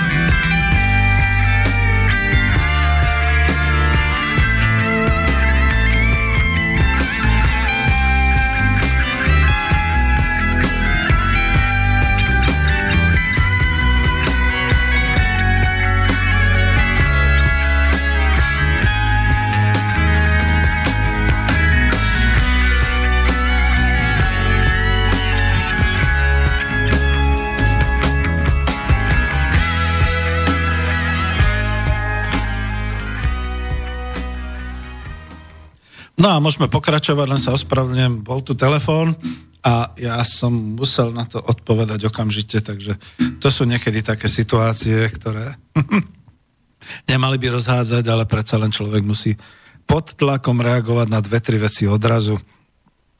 No a ja som ešte chcel uviezť, že okrem toho, čo som spomínal, eh, ešte aj to Švajkartovo dielo eh, bolo vlastne, eh, prišlo z prostredia vedomosti a skúsenosti československého. Veď o ekonomické demokracii a zamestnaneckých samozprávach písali pre ňo aj profesor Jaroslav Vanek, profesor Jan Švejnár. Viete, že v Spojených štátoch amerických je profesor Zelený. To sú všetko ľudia, ktorí postupne emigrovali, e, povedzme ešte od Otašiku a ostatných a rozvíjali tú víziu samozprávnej demokratickej ekonomiky. Čiže toto bolo rozpracované a o toto sa teda mohol aj Švajkar opreť. A my sa tiež máme o čo opreť. To je ten bod 2, že máme si vyberať z tých pardon, že máme si vyberať z tých eh, našich, eh, z tých našich dobrých poznatkov a skúseností. Čiže my sa nemusíme opierať iba o Mondragon. My sme tu mali JZD Agrokomplex Slušovice, my sme tu mali rozvinuté agrokombináty a rozvinuté výrobno-hospodárske jednotky. Ono sa to mnohým povedzme nepáčilo ale je tu taký text toho Igora Jurečku, kde teda on hovorí, že schopné národy, ktoré národy robili všetky tieto veci. A práve pri storočnici jubilea Československa aj na medzinárodnom strojárskom veľtrhu v Brne skutočne bolo vidno, čo všetko to Československo dokázalo. My sme boli vysoko spracovateľská ekonomika, ale my sme vlastnili naše výrobné podniky. My sme sa sami rozhodovali o tom, koľko dostanú ľudia a koľko e, povedzme pôjde do štátu. Ono teraz mnohí kričia, že ale to nebolo spravodlivé a podobne. Viete, zabúda sa na jeden fenomén, ktorý bol a ktorý by som veľmi rád oživil a mám ho aj v knihe Ekonomika po kapitalizme zaznačený. E, spoločenská spotreba.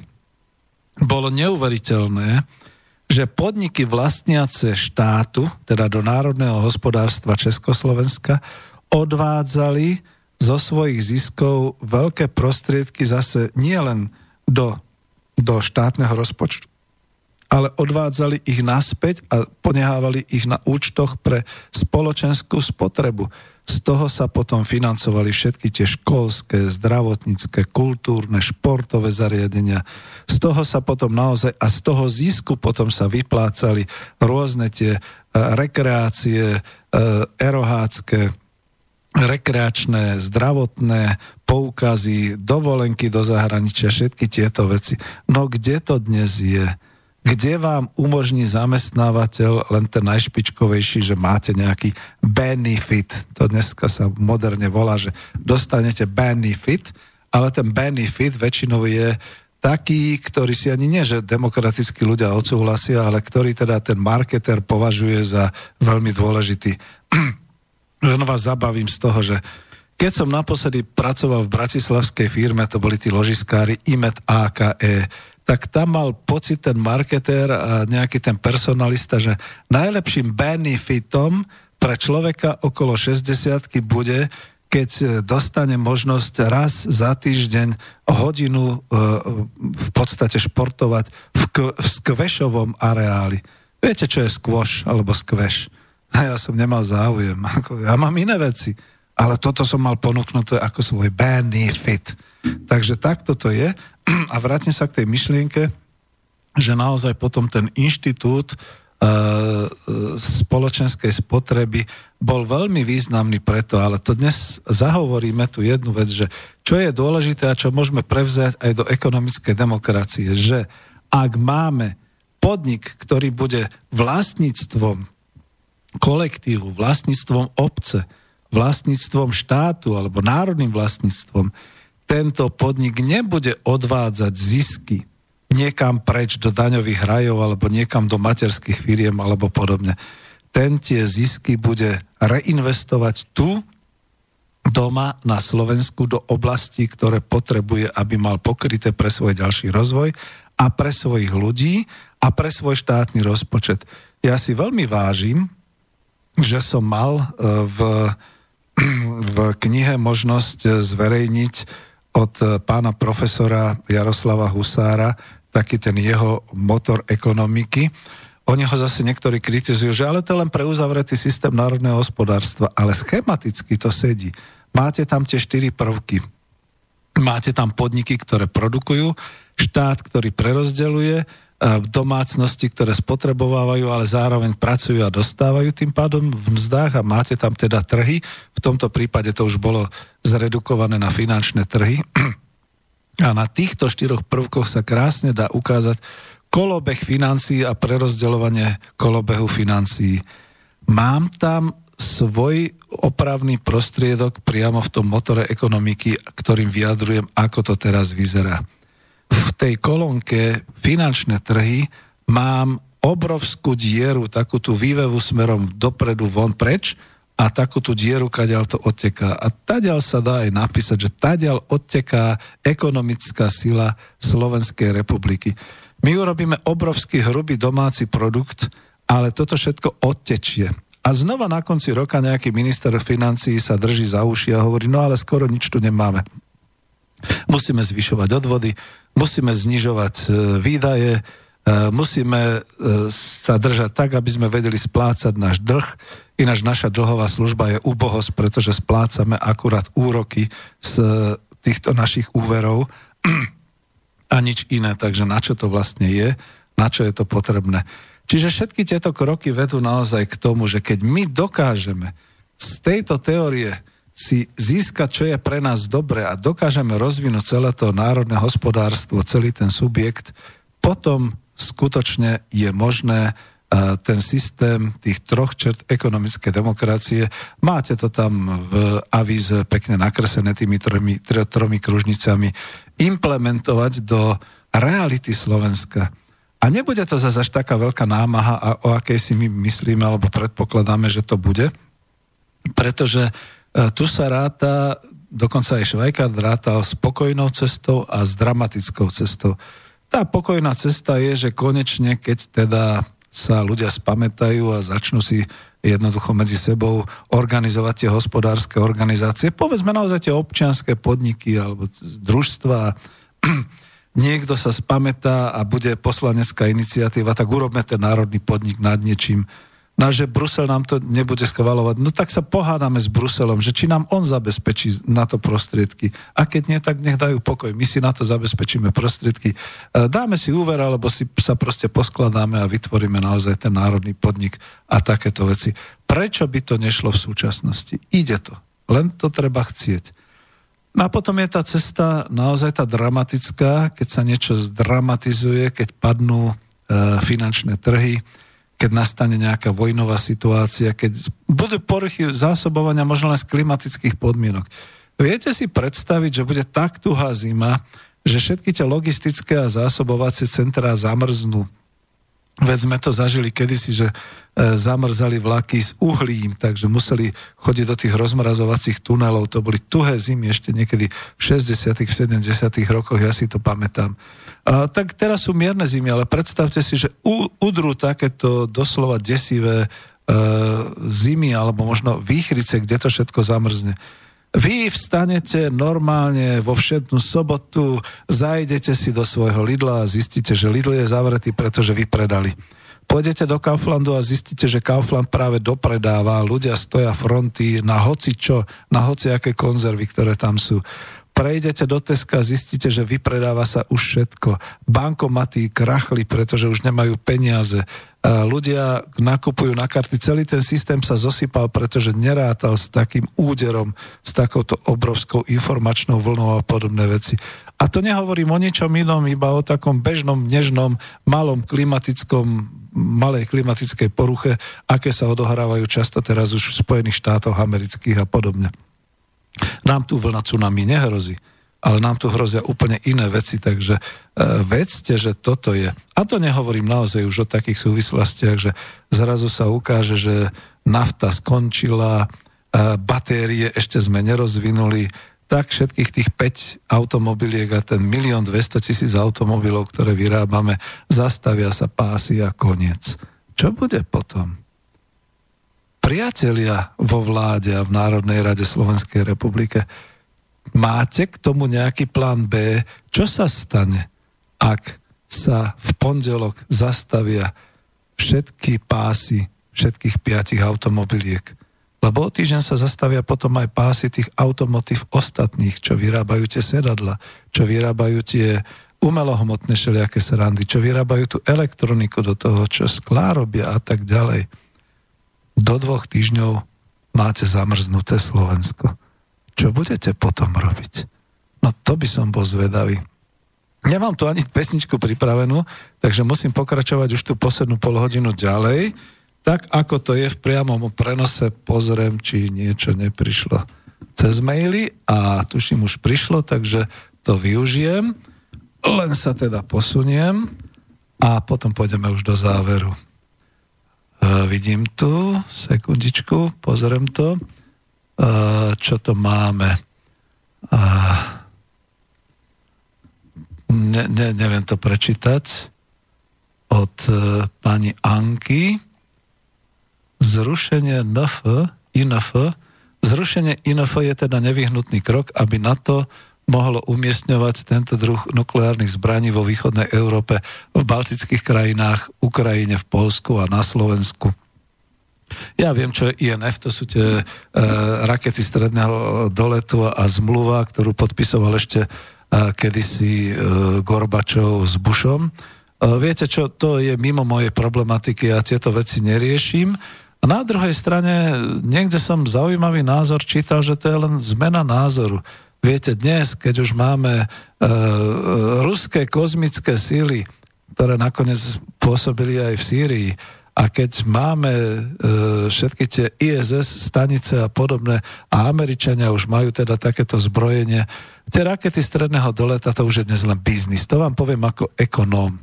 To je dneska dobrý biznis, pretože Američania potrebujú znova uh, celú tú logistiku, tie rakety a to všetko popredávať ako materiál, ako servis, ako služby a dobre si na tom zarobia. Stúpne im ich uh, uh, hrubý domáci produkt, takže prečo by to nerobili? Takže nie som si istý, či je nutné až tak okolo toho bojovať, lebo to je, to je ťažké. No to je... Dobre, dáme ďalšie. Ja veľmi, veľmi pekne ďakujem za reláciu Ekonomická demokracia. E, veľa mi to dalo a veľmi veľa som sa dozvedel vďaka vám. Bolo to príjemné počúvanie, za čo si vás vážim. E, pozdravuje Dušan. E, ďakujem veľmi pekne, no pomaly sa blížime k záveru. Všetko sú to také krásne veci, za ktoré ďakujem, ktoré ma teda tešia, ale nemusíte sa obávať. Pokiaľ príde tá doba, že bude priaznivá tomu, aby sme robili nejaké prednášky, nejaké diskusie. Nakoniec je to stále klub národospodárov Slovenska. Tak to budeme robiť, tak to budeme rozvíjať. Zatiaľ to naozaj tak vyzerá, že nastala taká tá stabilizácia kapitalizmu, a predstavte si, že mali by sme nosiť pána ministra práce Richtera na rukách, pretože my máme teraz nižšiu nezamestnanosť, ako je v Nemecku samotnom v Nemecku samotnom ohlásili, že je tuším 5,5% na nezamestnanosť. Viete, tie absolútne čísla sú oveľa vyššie, ešte keď sa to tak zobere. A my na Slovensku sme klesli už kde si. No, tak vidíte, noste ho chvíľu na rukách, ponoste ho na rukách, potom uvidíme, čo sa s ním stane. Takže asi takto. Ale ďakujem pekne aj za tieto maily. Už pomaly ani nevolajte, lebo naozaj idem do takého nejakého záveru. Máme ešte nejakých pár minút času, pretože ja som chcel ešte tú výzvu, ktorá je v knižke spracovaná, ale ako, takto som ju asi ešte nikdy nedával. Ešte v tej stati otázky ekonomického modelovania a ktorú uh, som dal do tej, toho zborníka bo, Svet v bode zlomu v roku 2012, som zverejnil takú výzvu pre slovenskú a českú inteligenciu týkajúcu sa toho, že máme skúsenosti z jedného aj z druhého uh, sociálneho, ekonomického a politického systému, tak máme možnosť uh, z toho niečo veľmi dobre urobiť. V roku 2018 už žiaľ konštatujem, že inteligencia opäť raz a tradične, to vidno na tej storočnej histórii Československa, sklamala a spôsobila e, to, že sa prispôsobuje tomu hlavnému politickému prúdu. Dnes euro unijného názoru, že je nám tu dobre a chceme tu byť ďalších 100 rokov. Konštatujem, že naša inteligencia spieva vždy piesen toho, koho chlieb je. No a aby som dal tú pôvodnú výzvu, tak ju tu uvediem. Takže výzva pre generácie slovenskej aj českej inteligencie. Ešte než to poviem, tak poviem tak, veď áno, nakoniec tá určitá slovenská a česká inteligencia tú svoju výzvu splnila, veď preto my oslavujeme 100 rokov štátnosti Československa a preto oslavujeme Martinskú deklaráciu svojbytnosti slovenského národa. Veď si predstavte, že by tí ľudia povedali, ja, tak bude koniec vojny, dajte nám pokoj, sme radi, že sme to prežili a podobne. Ale oni bojovali, oni ešte niečo robili. A to, čo robili, potom naozaj malo 70-ročnú trvanlivosť. Áno. Napriek vojnám a napriek všetkému. Takže táto samotná výzva či môže byť pre nás generáciu ekonomicky aktívnych ľudí, ktorí zažili ešte socializmus, a to socialistickú ekonomiku rozvinutú v Československu a v bloku krajín Rady vzájomnej hospodárskej pomoci do začiatku roku 1990, ktorí prežili spoločenskú, politickú i ekonomickú transformáciu od centrálne plánovanej na e, trhovú ekonomiku a vlastne reštauráciu kapitalizmu a ktorí sme boli vtedy pracovne činní a dodnes sme svedkami úpadku spoločenského i ekonomického v globálnej ekonomike a v európskom priestore e, e, za výťazného ťaženia aj súčasného pádu neoliberálnych hospodárskych politik situácie, môže teda byť ešte niečo významnejšie, ako prijať výzvu a podielať sa na uplatnení modelu ekonomickej demokracie na Slovensku v praxi. Veď takto môžeme dokázať, že svet môže smerovať zároveň k sociálnemu aj ekonomickému pokroku. Nie je to zároveň šanca aj na základe prežitých jedinečných skúseností so socializmom 20. storočia a globálnym kapitalizmom 21. storočia dať do pohybu systém ekonomickej demokracie hneď tu a teraz, kým nebude neskoro. Svet sa skomplikoval a je v chaose.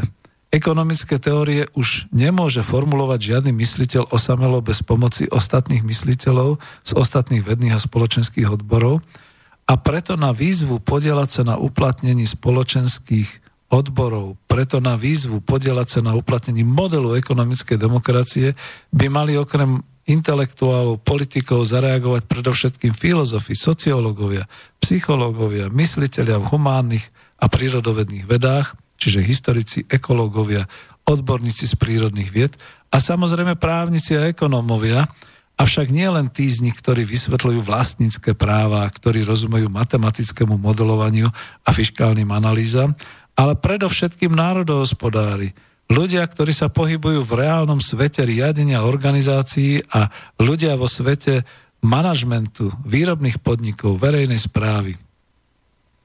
Tak to bola tá pôvodná výzva ktorá sa stretla s e, odozvou približne 20-25 ľudí na Slovensku. Áno, schádzali sme sa. Medzi tým sa však udialo niečo nečakané. Svet sa posunul od hrozby zániku kapitalizmu až ku hrozbe totálnej globalizácie vyplývajúcej z obnovenia, z obnovenia studenej vojny, a tá už je obnovená medzi predstaviteľmi Európskej únie a USA spojenými v NATO voči Ruskej federácie.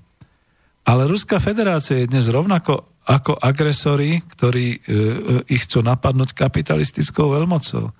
Krajiny Európskej únie medzi tým prešli od roku 2014 nečakane udalosťami, ktoré rozbili tie európske hodnoty pôvodné, to znamená bezpečnosť, solidaritu a tak ďalej, príliv imigrantov, vierolomnosť predstaviteľov administratívnej Európskej únie – Vojna s terorizmom priamo v uliciach Paríža, Londýna, Bruselu, Berlína. Na proces seba uvedomovania sa nakoniec správuje viac u prostých ľudí, u obyvateľov Slovenska, než u ich politických garnitúr. No a tuto musím zakončiť. Vidím, že nedošiel žiadny ďalší mail, takže ďakujem. Prechádzam tuto na formu štúdia a no mám tu ešte záverečnú pesničku, ale než ešte k tej pesničke sa dostanem, možno toľko to, že Ja som si to pôvodne pripravil a nie som schopný odhadnúť, či to nájdem len tak námatkovo. K tomu, čo som teraz hovoril, je ešte jedno významné heslo a jeden jav, ktorý sa volá deregulácia. Neviem, či to tu nájdem, lebo chcel som to odcitovať priamo z materiálu, ale písalo sa tu zhruba o tom, že no nenájdem to. Tak to skúsim asi takto povedať teraz svojimi slovami v tejto chvíli. A globálny kapitalizmus sa snažil v mene lepšej konkurencie a v mene e, toho, že treba čo najefektívnejšie robiť všade to hospodárstvo, a aj sa mu to podarilo nakoniec veľmi efektívne, tak sa snažil o dereguláciu vo všetkom. Deregulovanie trhov, deregulovanie výrob, deregulovanie výrobných postupov, deregulovanie e, všelijakých tých e, zákonov a všelijakých tých povinností daňových, odvodových, príjmových a všelijakých takýchto. Deregulovanie pracovnej síly. Pocitujeme na Slovensku. Deregulovanie moci dokonca. Už rozbitie štátov národných na e, štruktúry regionálne a podobne. Všimli ste si, že globálna ekonomika a globálny systém nedereguloval niečo, čo mal, čo bolo najpodstatnejšie? nedereguloval vlastníctvo. Dnes sa dá povedať, že deregulácia pokročila už tak ďaleko, že je veľmi ťažké sa nejako spájať dohromady a bude to vynakladať veľké úsilie a práve preto je dôležité, aby sme to úsilie vynakladali tu vnútri republiky, vnútri nášho spoločenstva slovenského. Ale deregulovanie vlastníctva sa nekoná. Deregulovanie vlastníctva totiž to znamená, že globálne nadnárodné spoločnosti pustia svoje akcie, svoje bohatstvo, svoje zisky do spoločnosti. Rozpustia to. Máte pocit, že sa niečo také deje? Máte pocit, že sa niečo také bude diať dobrovoľne a nezištne? V žiadnom prípade. Takže pravdepodobne nastane naozaj tá éra tých dramatických udalostí, a uh, chcel som to nejak tak naozaj na ten záver nehať, ale už sa nedá. Uh, nenašiel som presne to citovanie z tej mojej knižky, ale medzi tým som mal jednu reláciu, kde nie som si istý, či to bolo v ekonomickej demokracii, lebo už to bolo v klube národohospodárov Slovenska. Za to vravím, že tie relácie nejako musím obmedziť. Si možno spomeniete, že tam bola téma reverzu vlastníckého reverzu. A týka sa to presne Slovenska a Českej republiky. My sme zažili po roku 1990 tzv. rozdávanie majetku cez kuponovú privatizáciu a potom to ešte išlo falošne na investičné privatizačné fondy a veľkou privatizáciou a malou privatizáciou. Čiže všetci vieme, že to je veľká rozkrádačka. Ináč sa tomu e, nepovie. E, Československo po roku 1990 dalo svetu už len dve základné ekonomické, dva základné ekonomické pojmy. Jeden pojem bol naozaj e, privatizácia kuponová, my to všetci hovoríme slovom rozkrádačka, a druhý pojem bol tunelovanie.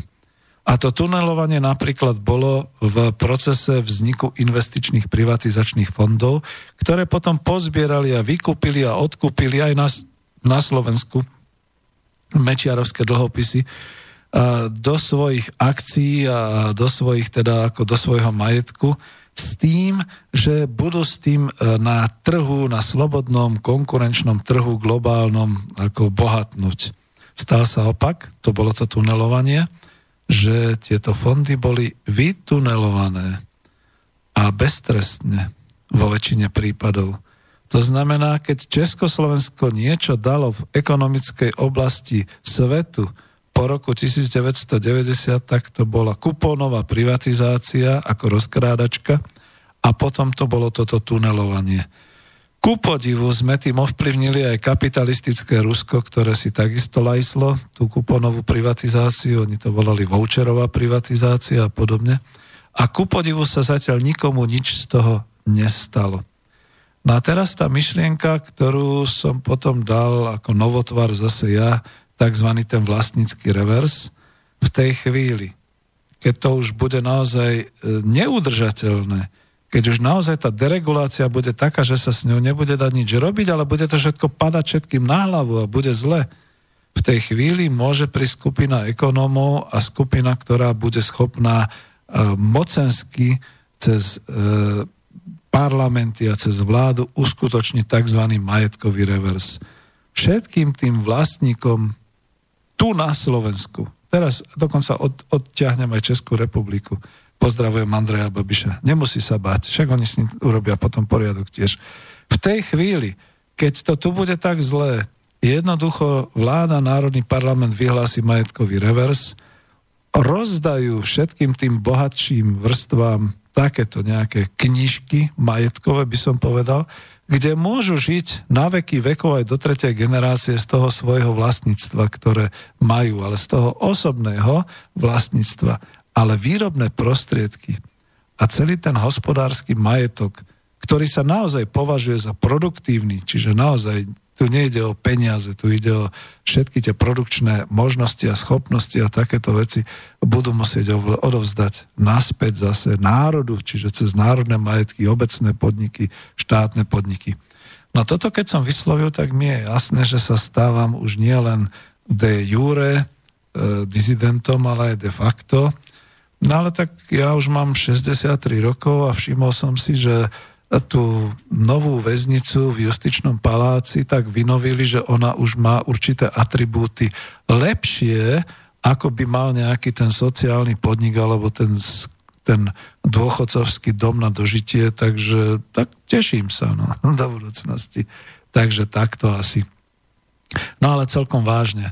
Toto sú určité možnosti, ktoré E, poskytuje celý ten systém ekonomickej demokracie a určite sa nájdú ďalší, ktorí budú tvorivo pracovať. Veď viete, 99 e, týchto relácií dvojhodinových plus kniha Coop Industria, plus kniha Ekonomika po kapitalizme, plus všetky ďalšie veci okolo toho, plus teda nejaké diskusie, besedy, všetky takéto veci to je sila, ktorou keď teda bude niekto naozaj potrebovať e, v budúcnosti použiť, tak si to naozaj môže otvoriť, aplikovať do praxe a e, môže teda tým pádom spôsobiť radosť túto e, občanom Slovenska, že to máme, že to vieme a že takto to chceme robiť. Nič také momentálne na Slovensku nie je. Nie je žiadna ucelená koncepcia ani ekonomická, ani sociálna. Ideme e, doslova od mesiaca k mesiacu, kde sa snažíme niečo porobiť. To je to najhoršie. A aby som to dokázal naozaj, že je to tak, že uh, toto tak funguje, tak teraz kľudne urobím a dám do tej časovej schránky ekonomickú demokraciu. Možno počujete, čo robím. Tak skladám sem elektroniku. No a Počujete to? Zavreme, zamkneme. A teraz to ešte aj zaklúčime. Ops, ops, to nie je dobré. Takže teraz to... Dobre, takže to máme. No, dáme časový trezor, dáme časovú schránku. Prvé otvorenie po desiatich rokoch, to by som ešte mal žiť. To by malo byť v roku 2028 30. oktobra 2028 uh, sa časový trezor otvorí. To ešte budem pri sile. 30. oktobra 2038, tak budem veľmi rád, keď budem žiť a ma pozvu k tomu, aby sme ten časový spínač otvorili. No a 30. oktobra 2048 to by bol zázrak, že by som dožil skoro svoju storočnicu a 30.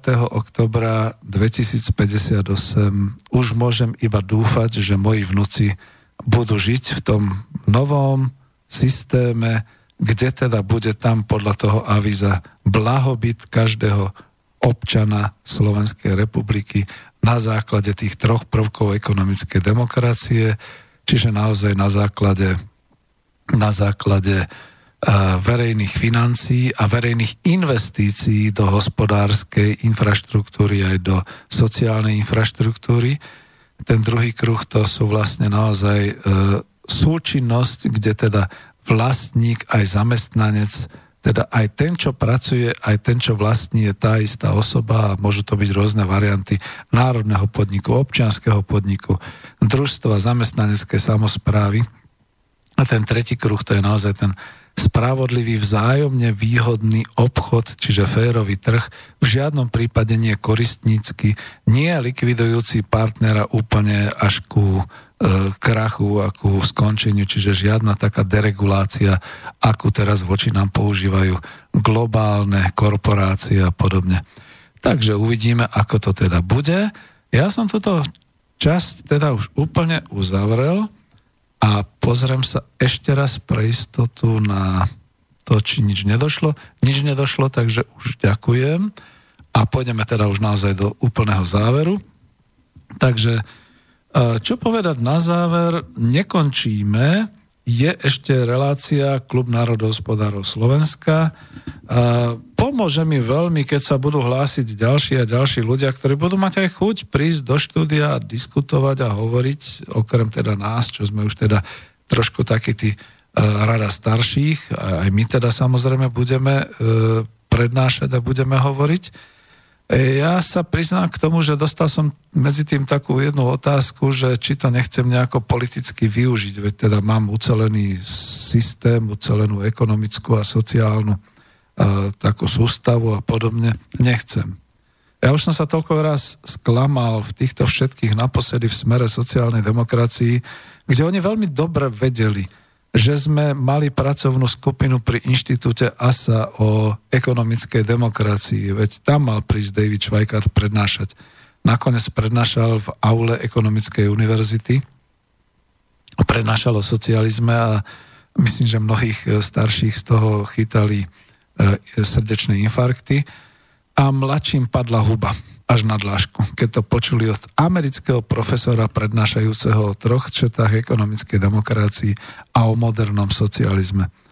No ale vrátim sa k tomu, že ako sa zachoval smer sociálna demokracia, no tlapkali nás po pleciach, e, v podstate som bol dobrý pre prípravu možno nejak tých, tých politických nejakých takýchto diskusí a podobne potom prišiel 10. marec roku 2012, Smer prečíslil všetkých ostatných, vyhrali jednoznačne voľby, však za to si potom mohol v októbri toho roku už minister financí nový uh, uplatniť uh, to šetrenie štátneho rozpočtu tým, že uh, zaviedol zákon o automate, čiže automatickom predlžovaní veku do dôchodku, lebo sa obával, že práve tie ročníky, a medzi nimi aj môj, ktorí prichádzajú do dôchodku, by mu spôsobovali obrovské výdaje a toho sa nechcel od, dopustiť, keďže chcel byť pekný pred Európskou úniou a pred Európskou centrálnou bankou.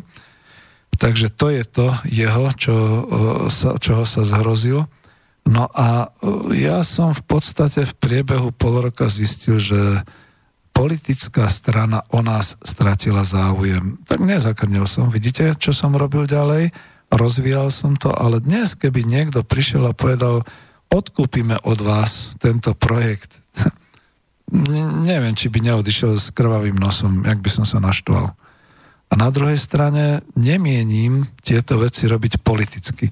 Ja ich mienim skutočne robiť e, ekonomicky, to znamená presne tak, ako teraz už môžem povedať tie svoje národohospodárske vzory, ako bol Karel English za prvej republiky Československej, ktorý hovoril, že naozaj e, je dôležité, aby sa národohospodárske národohospodárske oblasti venovali človeku, jeho životu, jeho životnej úrovni a teda nie len financiám a podobným veciam, a takisto ako Imrich Karbáš a Peter Zaďko, a takisto ako mnohí národohospodári už za socializmu, ktorých teda absolútne dnes všetci vynehávajú, pretože fuj, fuj, fuj, ale oni sa zaslúžili o ten rast Slovenska, o to vyrovnanie sa Slovenska až na tú úroveň, v ktorej sme boli v roku 1989.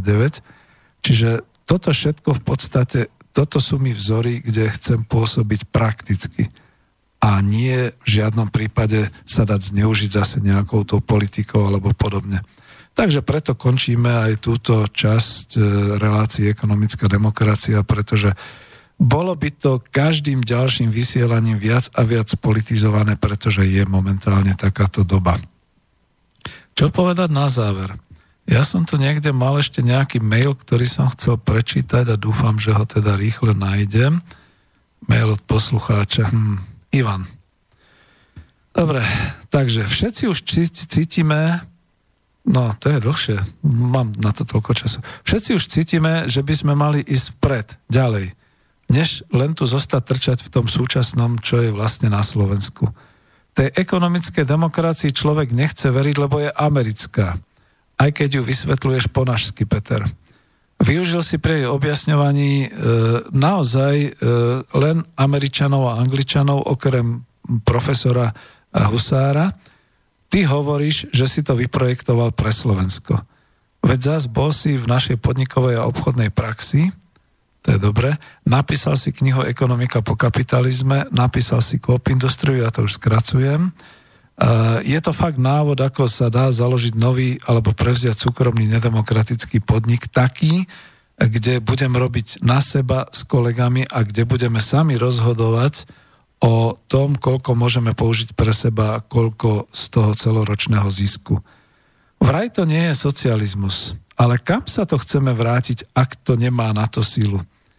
Bude tu nám budú stačiť rozmýšľať, robiť a nájsť ľudí rovnako zmyšľajúcich a potom, keď budú z toho peniaze, pridajú sa aj politici. Už sú raz takí. No, no, mám asi minútu. Takže než sa rozlúčim, samozrejme, tie dve knihy Coop Industria a aj e, Ekonomika po kapitalizme som napísal s čistým svedomím ako odbornú literatúru. Naozaj je to ten kontraprojekt, na ktorý ma Švajkard vyzval v oktobri 2011 v Bratislave. A situácia je taká, že ja to už v podstate naozaj môžem odovzdať tak, ako som to dal do tej časovej schránke. Vám ostatným, milí posluchači po celom svete, eh, milí mladí eh, spoluobčania, eh, všetci, ktorí chcete, pretože ja naozaj sa na budúci rok dožijem 64. roka života. Iba teraz ma naozaj potešilo, že Masaryk zakladal e, republiku Československu vo veku 65 rokov. Len neviem, či na to bude mať cíl. Takže to nehávam pre vás a veľmi pekne ďakujem, že ste počúvali, my sa nelúčime, budú určite ďalšie relácie a úplne na záver s poďakovaním púšťam túto pesničku, aby sme mali na čo spomínať.